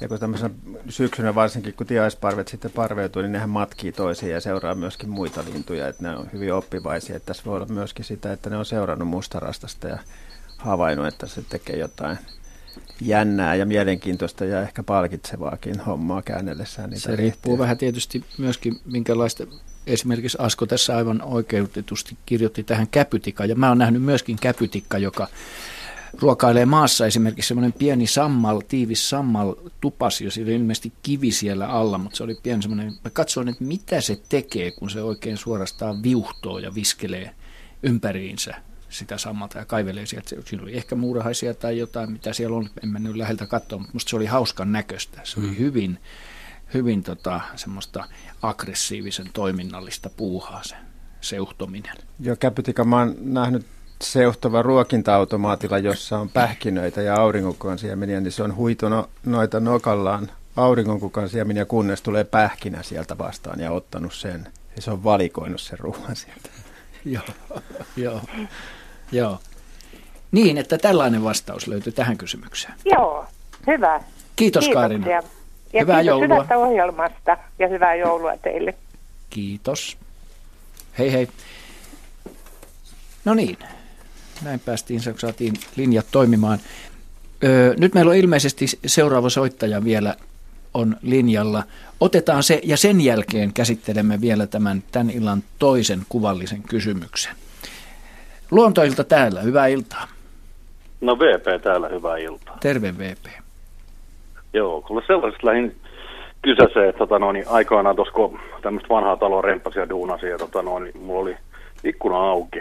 Totta kai kun pölyä tuli ja sitten jossain vaiheessa ilta, myöhään, yömyöhään suoraan sanottuna löi ikkunan kiinni ja jossain vaiheessa sitten tota, niin sanotusti vetäydytty yöpuulle ja rupesi kuulua semmoinen omituinen rapina. Ja tota, eikö valot päälle ja ei näe lattialle enää yhtään missään mitään. Seuraavaksi taas valot pois ja taas rapina käymään. Ja sitten mä paikallistin, että se tulee katon rajasta se rapina. Ja laitoin halot päälle, niin semmoisessa muurin reunassa tai katon rajassa niin roikkuu lepakko. Ja se oli lentänyt käsittääkseni siitä avonaisesta ikkunasta illalla sisälle. No en se ottanut mitään muuta kuin jättää ikkuna yöksi auki ja hmm. kylmyyden tupaan ja tota noin, niin toiseen huoneeseen nukkumaan. No miten harvinainen, yleistä harvinaista tuommoinen tilanne, että lepakko tulee avoimesta ikkunasta suoraan asuntotilaan. Saako VP kysyä, että onnistuko tämä konsti, oliko se lentänyt pois sieltä sitten? Ei ole näkynyt vielä tähänkään mennessä, on no tässä niin. varmaan nyt semmoinen seitsemän vuotta, että Joo, se ei ihan, ole näkynyt. Ihan oikea toimintamalli. Hei. Joo, ei kun ikkuna auki vai kämppä pimeäksi ovi kiinni, että se muihin paikkoihin pääsee. Joo, no munkin mielestä oli erittäin reilu toimintamalli ja, ja tota, hyvin ystävällistä lepakolle. Äm, en usko, että se on mitenkään erityisen yleistä, että niitä sisälle ikkunasta tulee. Ja etenkin sillä lailla, että itsellä olisi niinku päiväsaika, että ne olisi päivällä sisälle lentänyt. Mut tietenkin, no mä jos... veikkaan, että se on lentänyt, siinä se oli äh, syksy, kun duunattiin, niin se on, tulee täällä leveysasteella tulee niin nopeasti se pimeä, että olisiko se ollut sitten joskus ilta 7 kasin aikaa jo, kun se on lentänyt sisään, mutta mä huomasin sen vasta työllä, kun silloin tuli tehty noita remppahommia pitkin yötä. Niin, ja varmaan se sitten yöllä rupesi rapistelemaan ja miettimään myös, että Jep. jospa tästä lähtisi jatkamaan matkaa. Ja tietenkin Joo. sille eläimelle varmaan käy niin, että sitten tietäessään, että se lähtee vähän niin kuin vieraasta paikasta lähtee liikkeelle, niin se kaikuluotaa vähän sitä tilannetta, että missä ollaan ja huomaakin olevansa suljetussa tilassa, joka on tietysti vähän epämiellyttävä huomio sille, että, että sikäli kyllä reilua jättää ikkuna auki, koska kaikuluotaamalla se hyvin nopeasti kyllä keksii sen, että missä se ikkuna myös on ja löytää tiensä sitä kautta ulos. En usko, että se on pyrkinyt sisään, vaan päinvastoin jostain syystä ehkä eksynyt toisaalta lepakot.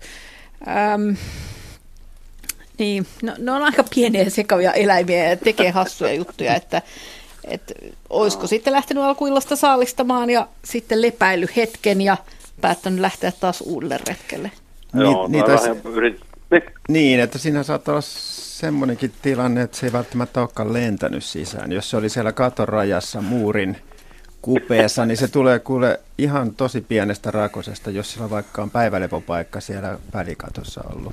Joo, mutta Niin jos se se välikatoskin on 7-80 senttiä muuhaa, että aika monen Aha, okei, pitäisi joo, mutta, tulee mutta että mulla on itsellä semmoinen kokemus, että lepakko tulee kyllä sisään umpinaiseenkin huoneeseen pellin-raosta. Siis mu- Joo, piipun pellin-raosta. Se, Se on tulee tosi pienestä raosta. Mutta jos niillä olisi tapana oleskella siellä piipussa, niin silloin niitä olisi ehkä muulloinkin tullut kyllä, kyllä, mutta että tämäkin vaihtoehto saattaisi olla ihan relevantti. Joo. Joo, eikö se, mä luulen, että silloin tuossa pihalla oli tuommoisia isoja puita, siinä oli jotain Siberian kuusta ja pinjamäntyä ja kaikkea, eli siinä ympäristössä oli paljon hyönteisiä ja kaikkea muutakin, niin mä luulen, että siinä on ollut pikkuinen saalistus ja se on vahingosta ajanut sit niin sanotusti pitkäksi sisälle. En, Toi- en tiedä, mutta tämmöinen tapahtuma pohjalle pakoksi mä niin veikkaisin, kun mä uskon, että näillä leveysasteilla mitään muita lentelee, en tiedä. Toi ääni, mikä Vie- tässä, niin mikä tässä taustalla kuultiin, kuultiin äsken, toi tommonen, Mm. oli nimenomaan pohjanlepakon ääntä, joka oli detektorilla muutettu ihmiskorvan kuultavaksi. Muutenhan Just. sitä ei kuule luonnossa, että mainittakoon se. Just, just, joo, Niin, hieno havainto. Ja ohjeeksi muille- muillekin ihmisille, että jos tämmöistä sattuu, sama toimii myöskin lintujen kohdalla, että jos lintu sattuu lentämään sisään, niin ei muuta kuin verhot kaikkien ikkunoiden eteen ja pimeäksi ja yksi ikkuna auki, niin eipä aikaakaan kun lintu lentää ulos. Joo, näin on käynyt täälläkin, että silloin rempan aikana, kun välillä oli ovetkin auki, niin löydettiin ja yhtäkkiä joku oli jossakin talitintti tai joku varpunen jossakin, niin ei se auttanut, kun jättää ikkuna auki Joo. Sen aikana pois. Mal- Oikein toimittu. Maltti on valttia tässä, joo. Kiitos. VP soitosta. Kiitos ja hei, hyvää joulua teille. Kiitos samoin sulle, joo. No niin, joo. Hei hei. Ja nyt se lupaamani kuvallinen kysymys, joka te löydätte Radio Suomen etusivujen kautta. Kaikki te kuuntelijat, jotka haluatte sitä katsoa. Ja tämän on lähettänyt Elias Kämäräinen Kälviältä. Ja tämä kuuluu, teksti kuuluu näin. Kohtasin soratiellä valkoisen otuksen, kun lähestyin otusta, se juoksi ojan yli viereiseen puuhun, josta sain hyviä kuvia ja siitä otuksesta myös. Silmät olivat punaiset ja minkki sähisi kuvaa otettaessa. Siinähän se otus sitten paljastui. Onko havaintoni kuinka yleinen? Siis ilmeisesti tämä, että minkki on puussa. Joo, tässä on tämmöinen män- mänty, jossa itse asiassa Valkoinen. Aika utelias minkki kurkkii puusta. Ja, ja selvästi niin kuin kiinnostuneena kuvaajasta tämä ei tunnu kovinkaan säikähtäneeltä. Joo. Ja tämä on ehkä musta niin kuin minkille vielä sellaista tyypillistä käyttäytymistä, koska ne on yllättävän rohkeita eläimiä. Mm-hmm. Että, että Kyllä jos, ne jos päästää sen- läheillekin ihmisiä. Niin, että voi päästä lähelle ja niin kuin tässä kirjoittaja, ei kirjoittaja, ei kuvaakaan tätä, ei kun kuvaa, sano juuri, että minkki sähisi kuvaa otettaessa, mm. niin tämä on sitten tyypillistä sille kiihtyneelle minkille, että nämä sihinät ja sähinät, mitkä sieltä Joo. tulee. Ja toden totta, eläin on hyvin, hyvin valkoinen ja sen kuononpää on vaaleanpunainen ja silmätkin näyttää, no en nyt ole ihan varma, mutta ehkä ne näyttää punaiselta tässä. Mm. Tota, ei ole yleistä luonnossa, mutta nyt sitten kun tämä kuva tulee Kälviältä, niin väkisinkin tulee mieleen, että Pohjanmaalla on paljon turkistarhoja. Mm. Ja turkistarhoissa tarhataan myös valkoisia albiinoeläimiä. Ja olisiko tämä niiden jälkeläisiä vai onko tämä luonnossa itsestään syntynyt mutaatio? Ihan mahdoton sanoa. Kumpikin vaihtoehto on, on, on mahdollinen. Mm. Mutta tota, joo, selvästi poikkeava eläin, hassuvärinen, koska minkinhän kuuluisi olla semmoinen, miten mä sanoisin, suklaaruskea, semmoinen tummahko.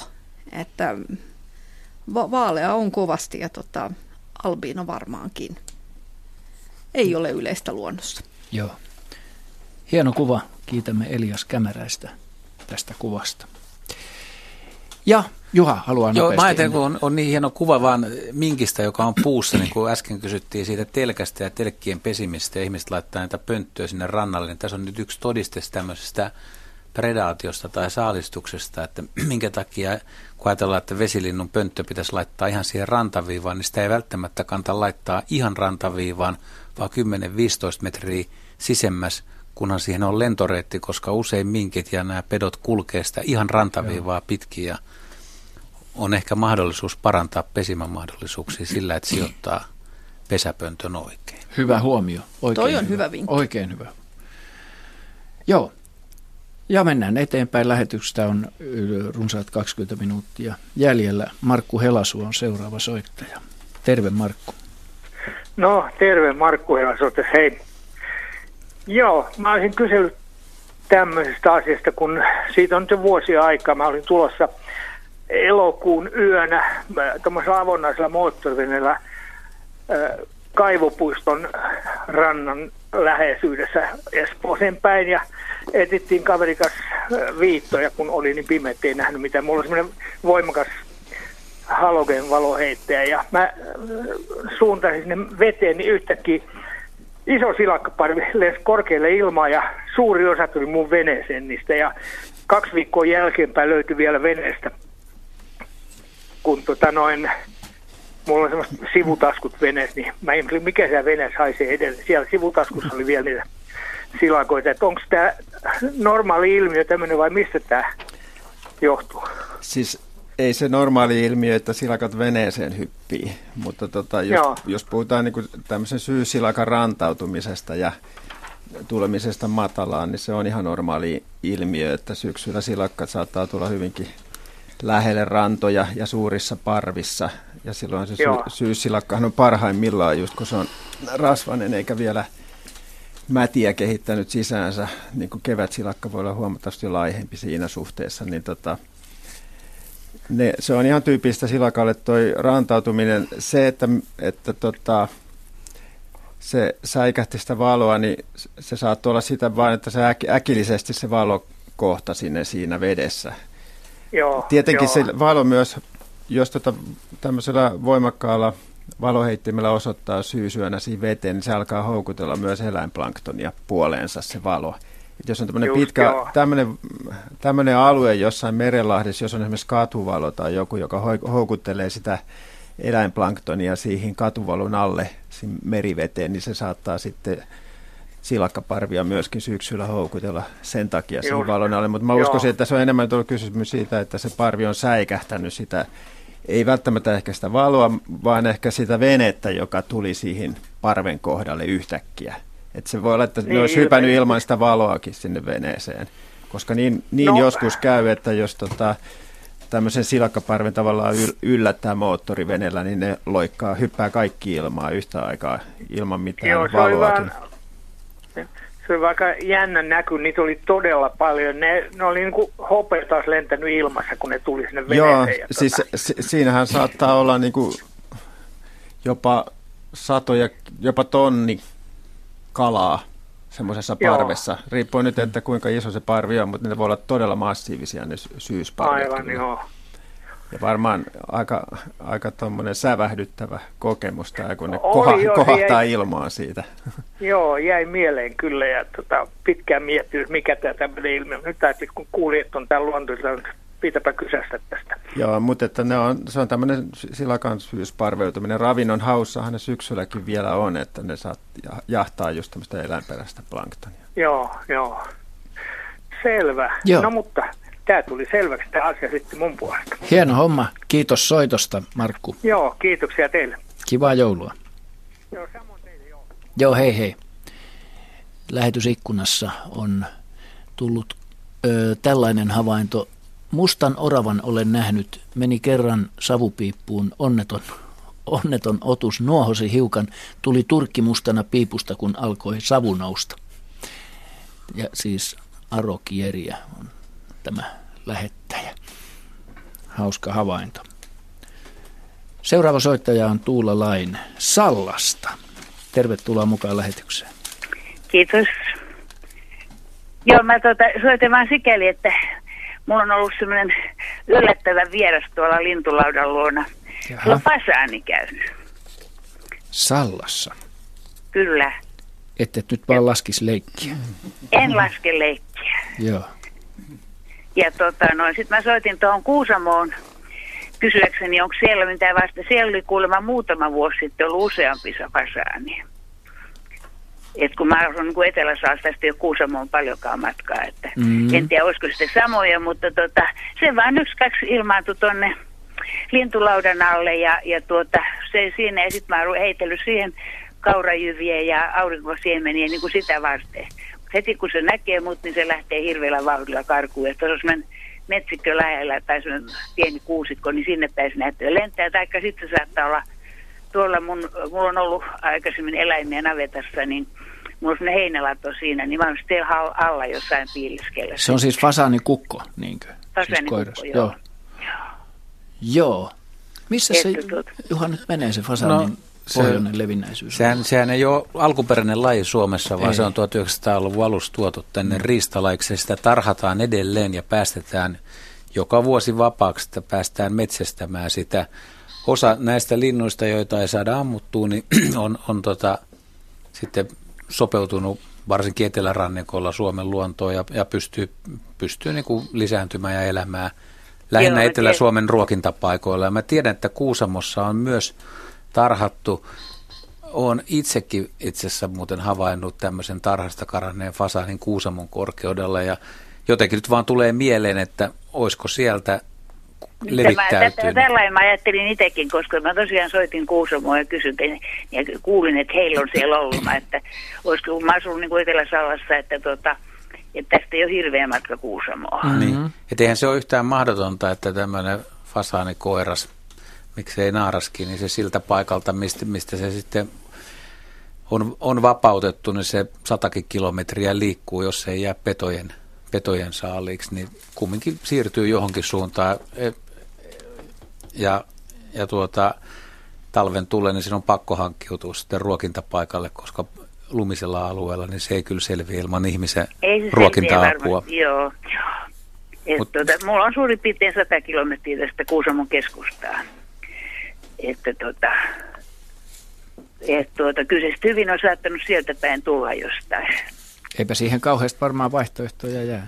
Niin, tiedä, että pitäisi, mm. pitäisi vaan, tai sitten yrittää saada selville, että missä, missä niitä tarhoja on tai ketkä on mm. niitä päästellyt. Että voi Et olla, että pientä sala... Pitäisikö sitten yrittää palauttaa jonkin tarhaa vai selviäisikö se täällä, jos se käy tuossa mua syömässä jatkuvasti? Paat kunnon, kunnolla ruokaa tarjolle Joo. ja kanahaukka hoitaa loput. en ole kyllä nähnyt tässä meillä kanahaukkoja. Kyllä se... Tuota, mä asun ihan rajan pinnassa tässä. Että. Joo, jos vaan ruokaa on tarjolla. Niin jos, jos on kunnolla ravintoa, siis ne on, kyllä ne kuitenkin pakkasta ja kylmää aika hyvin kestää ja nousee mm. talvehtimaan tai yöpymään puihin, että No, miten, joo, miten se, se jo... siis mä, mulla on tota, tosiaan tässä kaurajyvää ja, ja tuota, auringonkuasiemeniä, niin mitä sille pitäisi vielä laittaa siihen? No ei varmaan talvella oikein kyllä parempaa. Se kaura varmaan on aurinkukka, ne on varmaan kyllä parasta. En, en tiedä, kannattaako niin kuin sijoittaa. Jos, jos nyt haluat olla hellämielinen, niin voit välillä vähän leivänmurujakin antaa katsoa, että vaihtelu virkistää. Mm. Joo, kiva. Murretta. Kiitos soitosta ja hyvää joulua. Kiitos samoin. Heippa. Hei. Jaska, vielä tästä aiheesta. Joo, noita aika hauskoihin paikkoihin istuteltu noita fasaaneet. Muistaa, että sekä sekä Russarön linnakkeelle että, että Örön linnakkeelle on aikanaan laitettu fasaaneja ja mikä on kyllä linnuille aika haastavaa, koska siitä menee suunnilleen koko Suomen muutto siitä, siitä ylittä, että se oli aina syksyllä hieman hoikempi se kanta siellä. Että. Ja pedot Mutta se oli jännä, että sitten ne vanhat kukot, jotka sen ensimmäisen kesän niin kuin selvisi, niin niin vielä niin kuin kymmenen vuotta sen jälkeen, kun se istutus oli tapahduttu, niin aina välillä kuuluu sieltä jostain, kun yksinäinen kukko huutaa, mutta ikinä ei näe kyllä. Että ne oppi sen hyvin tehokkaasti, että kun huuhkaja on saaressa, että ei kansi oikeastaan lennellä liikkua missään. Että. Joo. Kyllä mullakin niin semmoisia siirtymisiä, että Helsingissä Lauttasaaressa on nähnyt, kun Melkistä, siis lähisaaresta sinne on matkaa puolitoista kilsaa vai paljon sinne, että, että fasaani koiras on lähtenyt merelle ja lentänyt sinne toiseen saareen. Ja mm. Sipous muistaakseni kaunis saareen on. Sieltä on löydetty tai nähty, kun mantereelta tulee fasaani. Että kyllä ne jotkut, jotkut vaan lähtee johonkin suuntaan myös merenkin yli, mutta ei, ei nyt ihan uloimille luodoille. Niin, kyllähän ne noin tota, niin vielä hurempi pyrstöset, niin Korkeasaaren riikinkukothan tekee aina välillä tällaisia eskape-tyyppisiä vetoja mustikkamaan puolelle. Joo, extreme lentoja. Masapappa kirjoittaa täällä ohjelmaikkunassa minkeistä. Näin minkkejä jo noin 25 vuotta sitten Saariselällä Kullasjoella. Minkkiporukka lasketteli Kulasjoen sivupuroa Kulasjoen laavun kohdalle ja tulivat nuuskimaan saappaitteni kärkiä. Eli että peloton otus on. Pirkko Antikainen Nurmeksesta on seuraava soittaja. Hei Pirkko, luontoilta täällä. No, hyvää iltaa. Iltaa. Halo? Joo, täällä ollaan. Halo? Mitä haluat kysyä?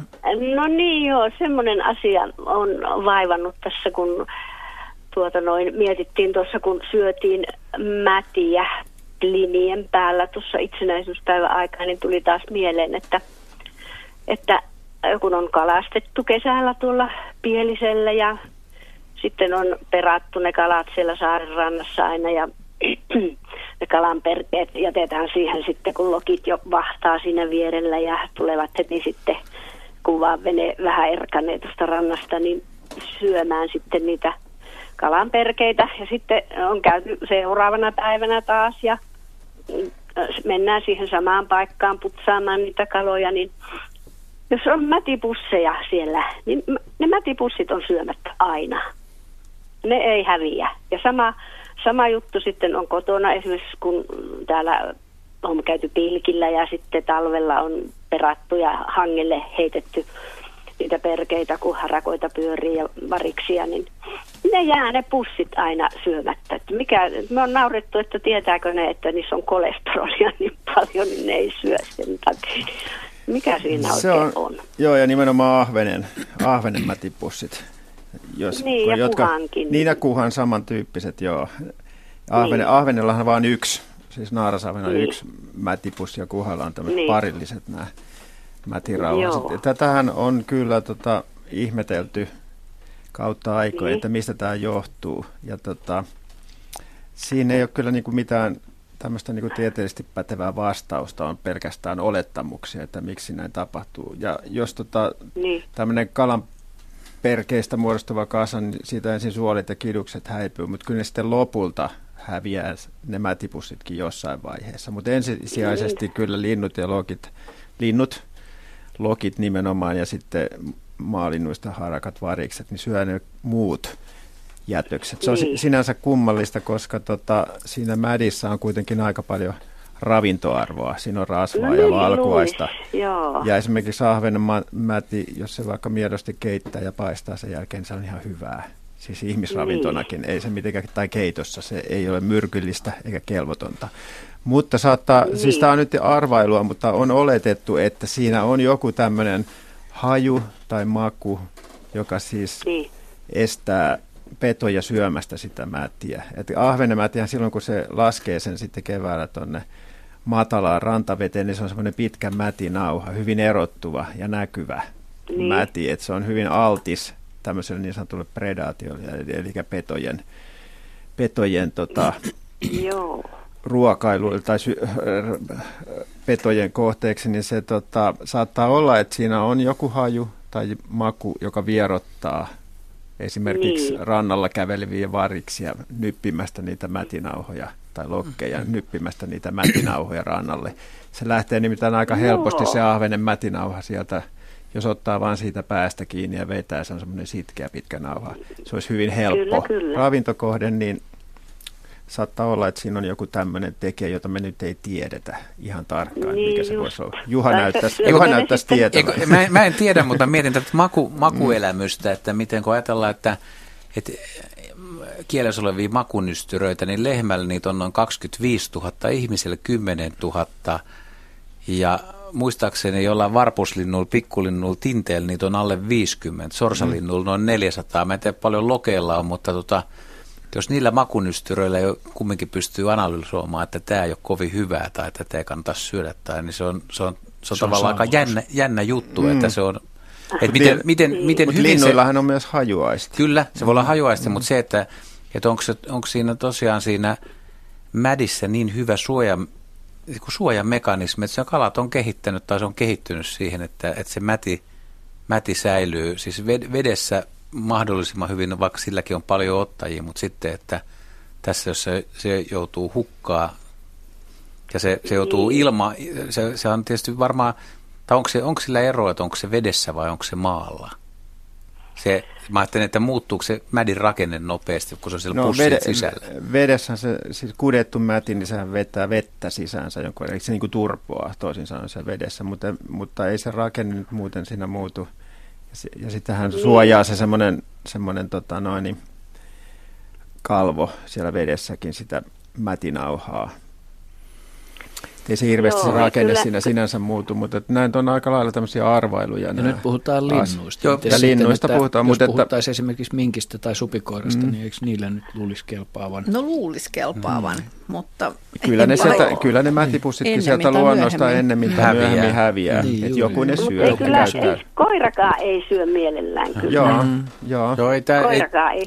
tämän havainnon on kuullut sitten, monta kertaa. Että mutta toi koskee Niin. nimenomaan semmoista niinku tuoretta mätiä, että sitten kun se on vähän niinku jo Niin. lahonnut ja, ja tota, Mm. sit on ehkä hajonnut ne, Menettänyt ne, aromeja. ne tota ainesosat, jotka sitten karkottaa eläimiä syömästä. Niin, kyllähän niitä, ne niin sitten silloin- lopulta häviää, lopulta lopulta, sitten häviää äh, kun ne mätänee tai jotain. Syökö ne hiiret vai mitkä ne sitten, mutta häviäähän ne Mutta lopulta. tätä samaa asiaa tosiaan on ihmetelty aikaisemminkin ja tultu samaan tulokseen. Musta on hyvä selitys, tuo mm. evolutiivinen niin ajatus siitä, että semmoinen mekanismi, joka estää petoa syömästä sitä, mm. niin ihan varmasti mm. säästää mm. ja johtaa siihen, että sellainen laji menestyy. Mm. Kiitos Pirkko soitosta ja toivotetaan sullekin oikein hyvää joulua. Lähetys lähestyy pikkuhiljaa loppua, mutta yksi soittaja ehditään ottaa tähän vielä ainakin mukaan. Soittaja on Velimatti Raappana Pyhäjärveltä. Hyvää iltaa. No hyvää iltaa. Mitäs haluat kysyä? Eli muurahaisaiheinen aiheinen kysymys. Mä tuossa kesällä seurasin tuossa meidän terassilla näitä mustamuurahaisia, jotka siinä pesi laattosien alla. Ja, Joo. ja tuota, niin, niin, siinä sitten huomasin, että tämmöinen täyskasvuinen mustamuurahainen kantoi semmoista mustaa palloa siinä. Ja uteliaisuuttani pikkusen tökkäsin sitten sitä muurahaista ja tämä pallo osoittautui sitten toiseksi täyskasvuiseksi muurahaiseksi, joka lähti sitten ihan vilistämään eri suuntaan ja oli, oli ihan terveen olone, että Jaa. mikähän siinä on, että ne toisiaan siellä kantelle tuolla lailla. Ja mikähän siinä oli, että se oli pallolla siinä? En tiedä, se meni heti niin kuljetusasentoon se toinen siinä. Että. Ja se, mikä tekee hassuksi, niin minä näin tämän saman tilanteen vielä toisen kerran saman kesän aikana. Jasso. Jaa, mielenkiintoinen havainto, Jaska. Anna meille valaistusta. Joo. No yksi, yksi syy ainakin, minkä takia niin käydään käsiksi samalla yksilöihin niin pesässä, niin on se, että jos näillä muurahaisilla, jos ne on sairaita, niin silloin niin nämä, nämä tota, niin toiset muurahaiset kuljettaa ne ulos pesästä. Saattaa jopa tappaa. Ja, ja, Tässähän mutta, lähdettiin vilistämään sitten kuitenkin. Niin, no ei se tota, niin, järjettömyys esimerkiksi tota, estä vilistelyä, kun vapaaksi mutta pääsee. Kuolema että, estää kuitenkin.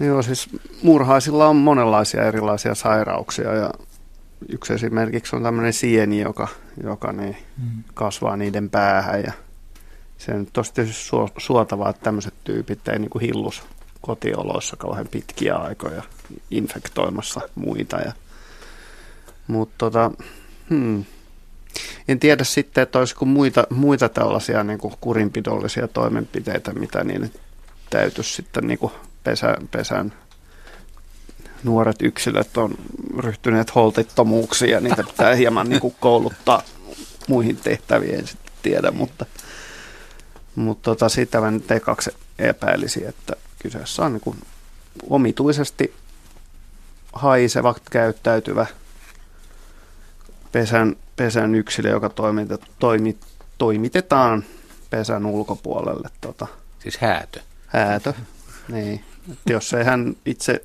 ymmärrä yhteiskuntansa parasta, niin sitten hänet kyyditetään. Vilisi hi, hi, hinaa sen sitten pesä, pesän ulkopuolelle. Että useimmilla pistiäisillä, joihin murahaskin kuuluu, niin niillä niin kun nämä yksilöiden iän mukaan ne tehtävät vaihtelee. Ja, mm. ja tota niin, sitten on vielä muurahaisilla tietysti erikseen on vielä jopa tällaisia tavallaan kasteja, joita nyt suomalaisilla lajeilla ei samalla tavalla niin kuin ole kuin mitä tropiikista löytyy. Eli on eri, erikseen sotilaskasti, joka hoitaa tämän niin kuin todelliset tota, niin, militaristiset manööverit sitten suurem, suurempien leukaperiä ja suuremman kokonsa avulla. Ja tavalliset, tavalliset työläiset voi olla hyvinkin paljon pienempiä. Mutta meillä valitettavasti enää moninaista, moninaista tota, hommaa ole. To, mutta to, toki niin eri ikäiset mä oon ymmärtänyt, että eri iän, esimerkiksi ikä vaikuttaa siihen, että minkälaisia tehtäviä vaikka mehiläisille tai muurahaisille tulee. Joo. No niin, lähetys lähestyy loppua, niin kuin sanoin tuossa. Kiitos veli-Matti soitosta ja toivotetaan sullekin hyvää joulua. Hyvät kuuntelijat, me kiitämme teitä osanotosta tähän lähetykseen, osallistumisesta anteeksi, ja arvon raatilaisiakin. Ja luen tähän pienen ö, viestin vielä, jonka Päivi Anneli Lehtinen on lähettänyt. Et tässä hei ihanuudet, tällä aloitetaan, tarkoittaa ilmeisesti meitä. Viime kesänä olin useampaan kertaan lapsenlapseni kanssa Helsingin Kivikon puistoalueella eväsretkellä. Aina siellä viltillä istuessamme loikki jänis ohitsemme. Arvatkaa mitä Max neljä vuotta kysyi kerran minulta. Max kysyi, mummi, käveleekö jänis koskaan? Eli tämmöinen pohdinta pikkumieheltä. Lyhyt vastaus Heidi, käveleekö jänis koskaan? Ei. Kiitos. Joo, kiitos. Asko tässä jo keräilee, niin kuin sanotaan, kamojaan. Ja tota, hyvät kuuntelijat, kiitetään myöskin tästä vuodesta ja tämän Harakan äh, sulolaulun myötä toivotamme teille rauhallista ja oikein iloista ja levollista joulua ja seuraava luontoillan lähetys aloittaa sitten uuden vuosikymmenen luontoillan lähetyksissä. Tammikuun 17. päivä on meillä lähetys tähän totuttuun aikaan kello 18-20. Kiitämme myöskin äänitarkkailija Juha Sarkkista tuolla studion ikkunan takana ja Asko hauta tässä vieressäni. Hyvää joulua ja onnellista uutta vuotta. Hei hei.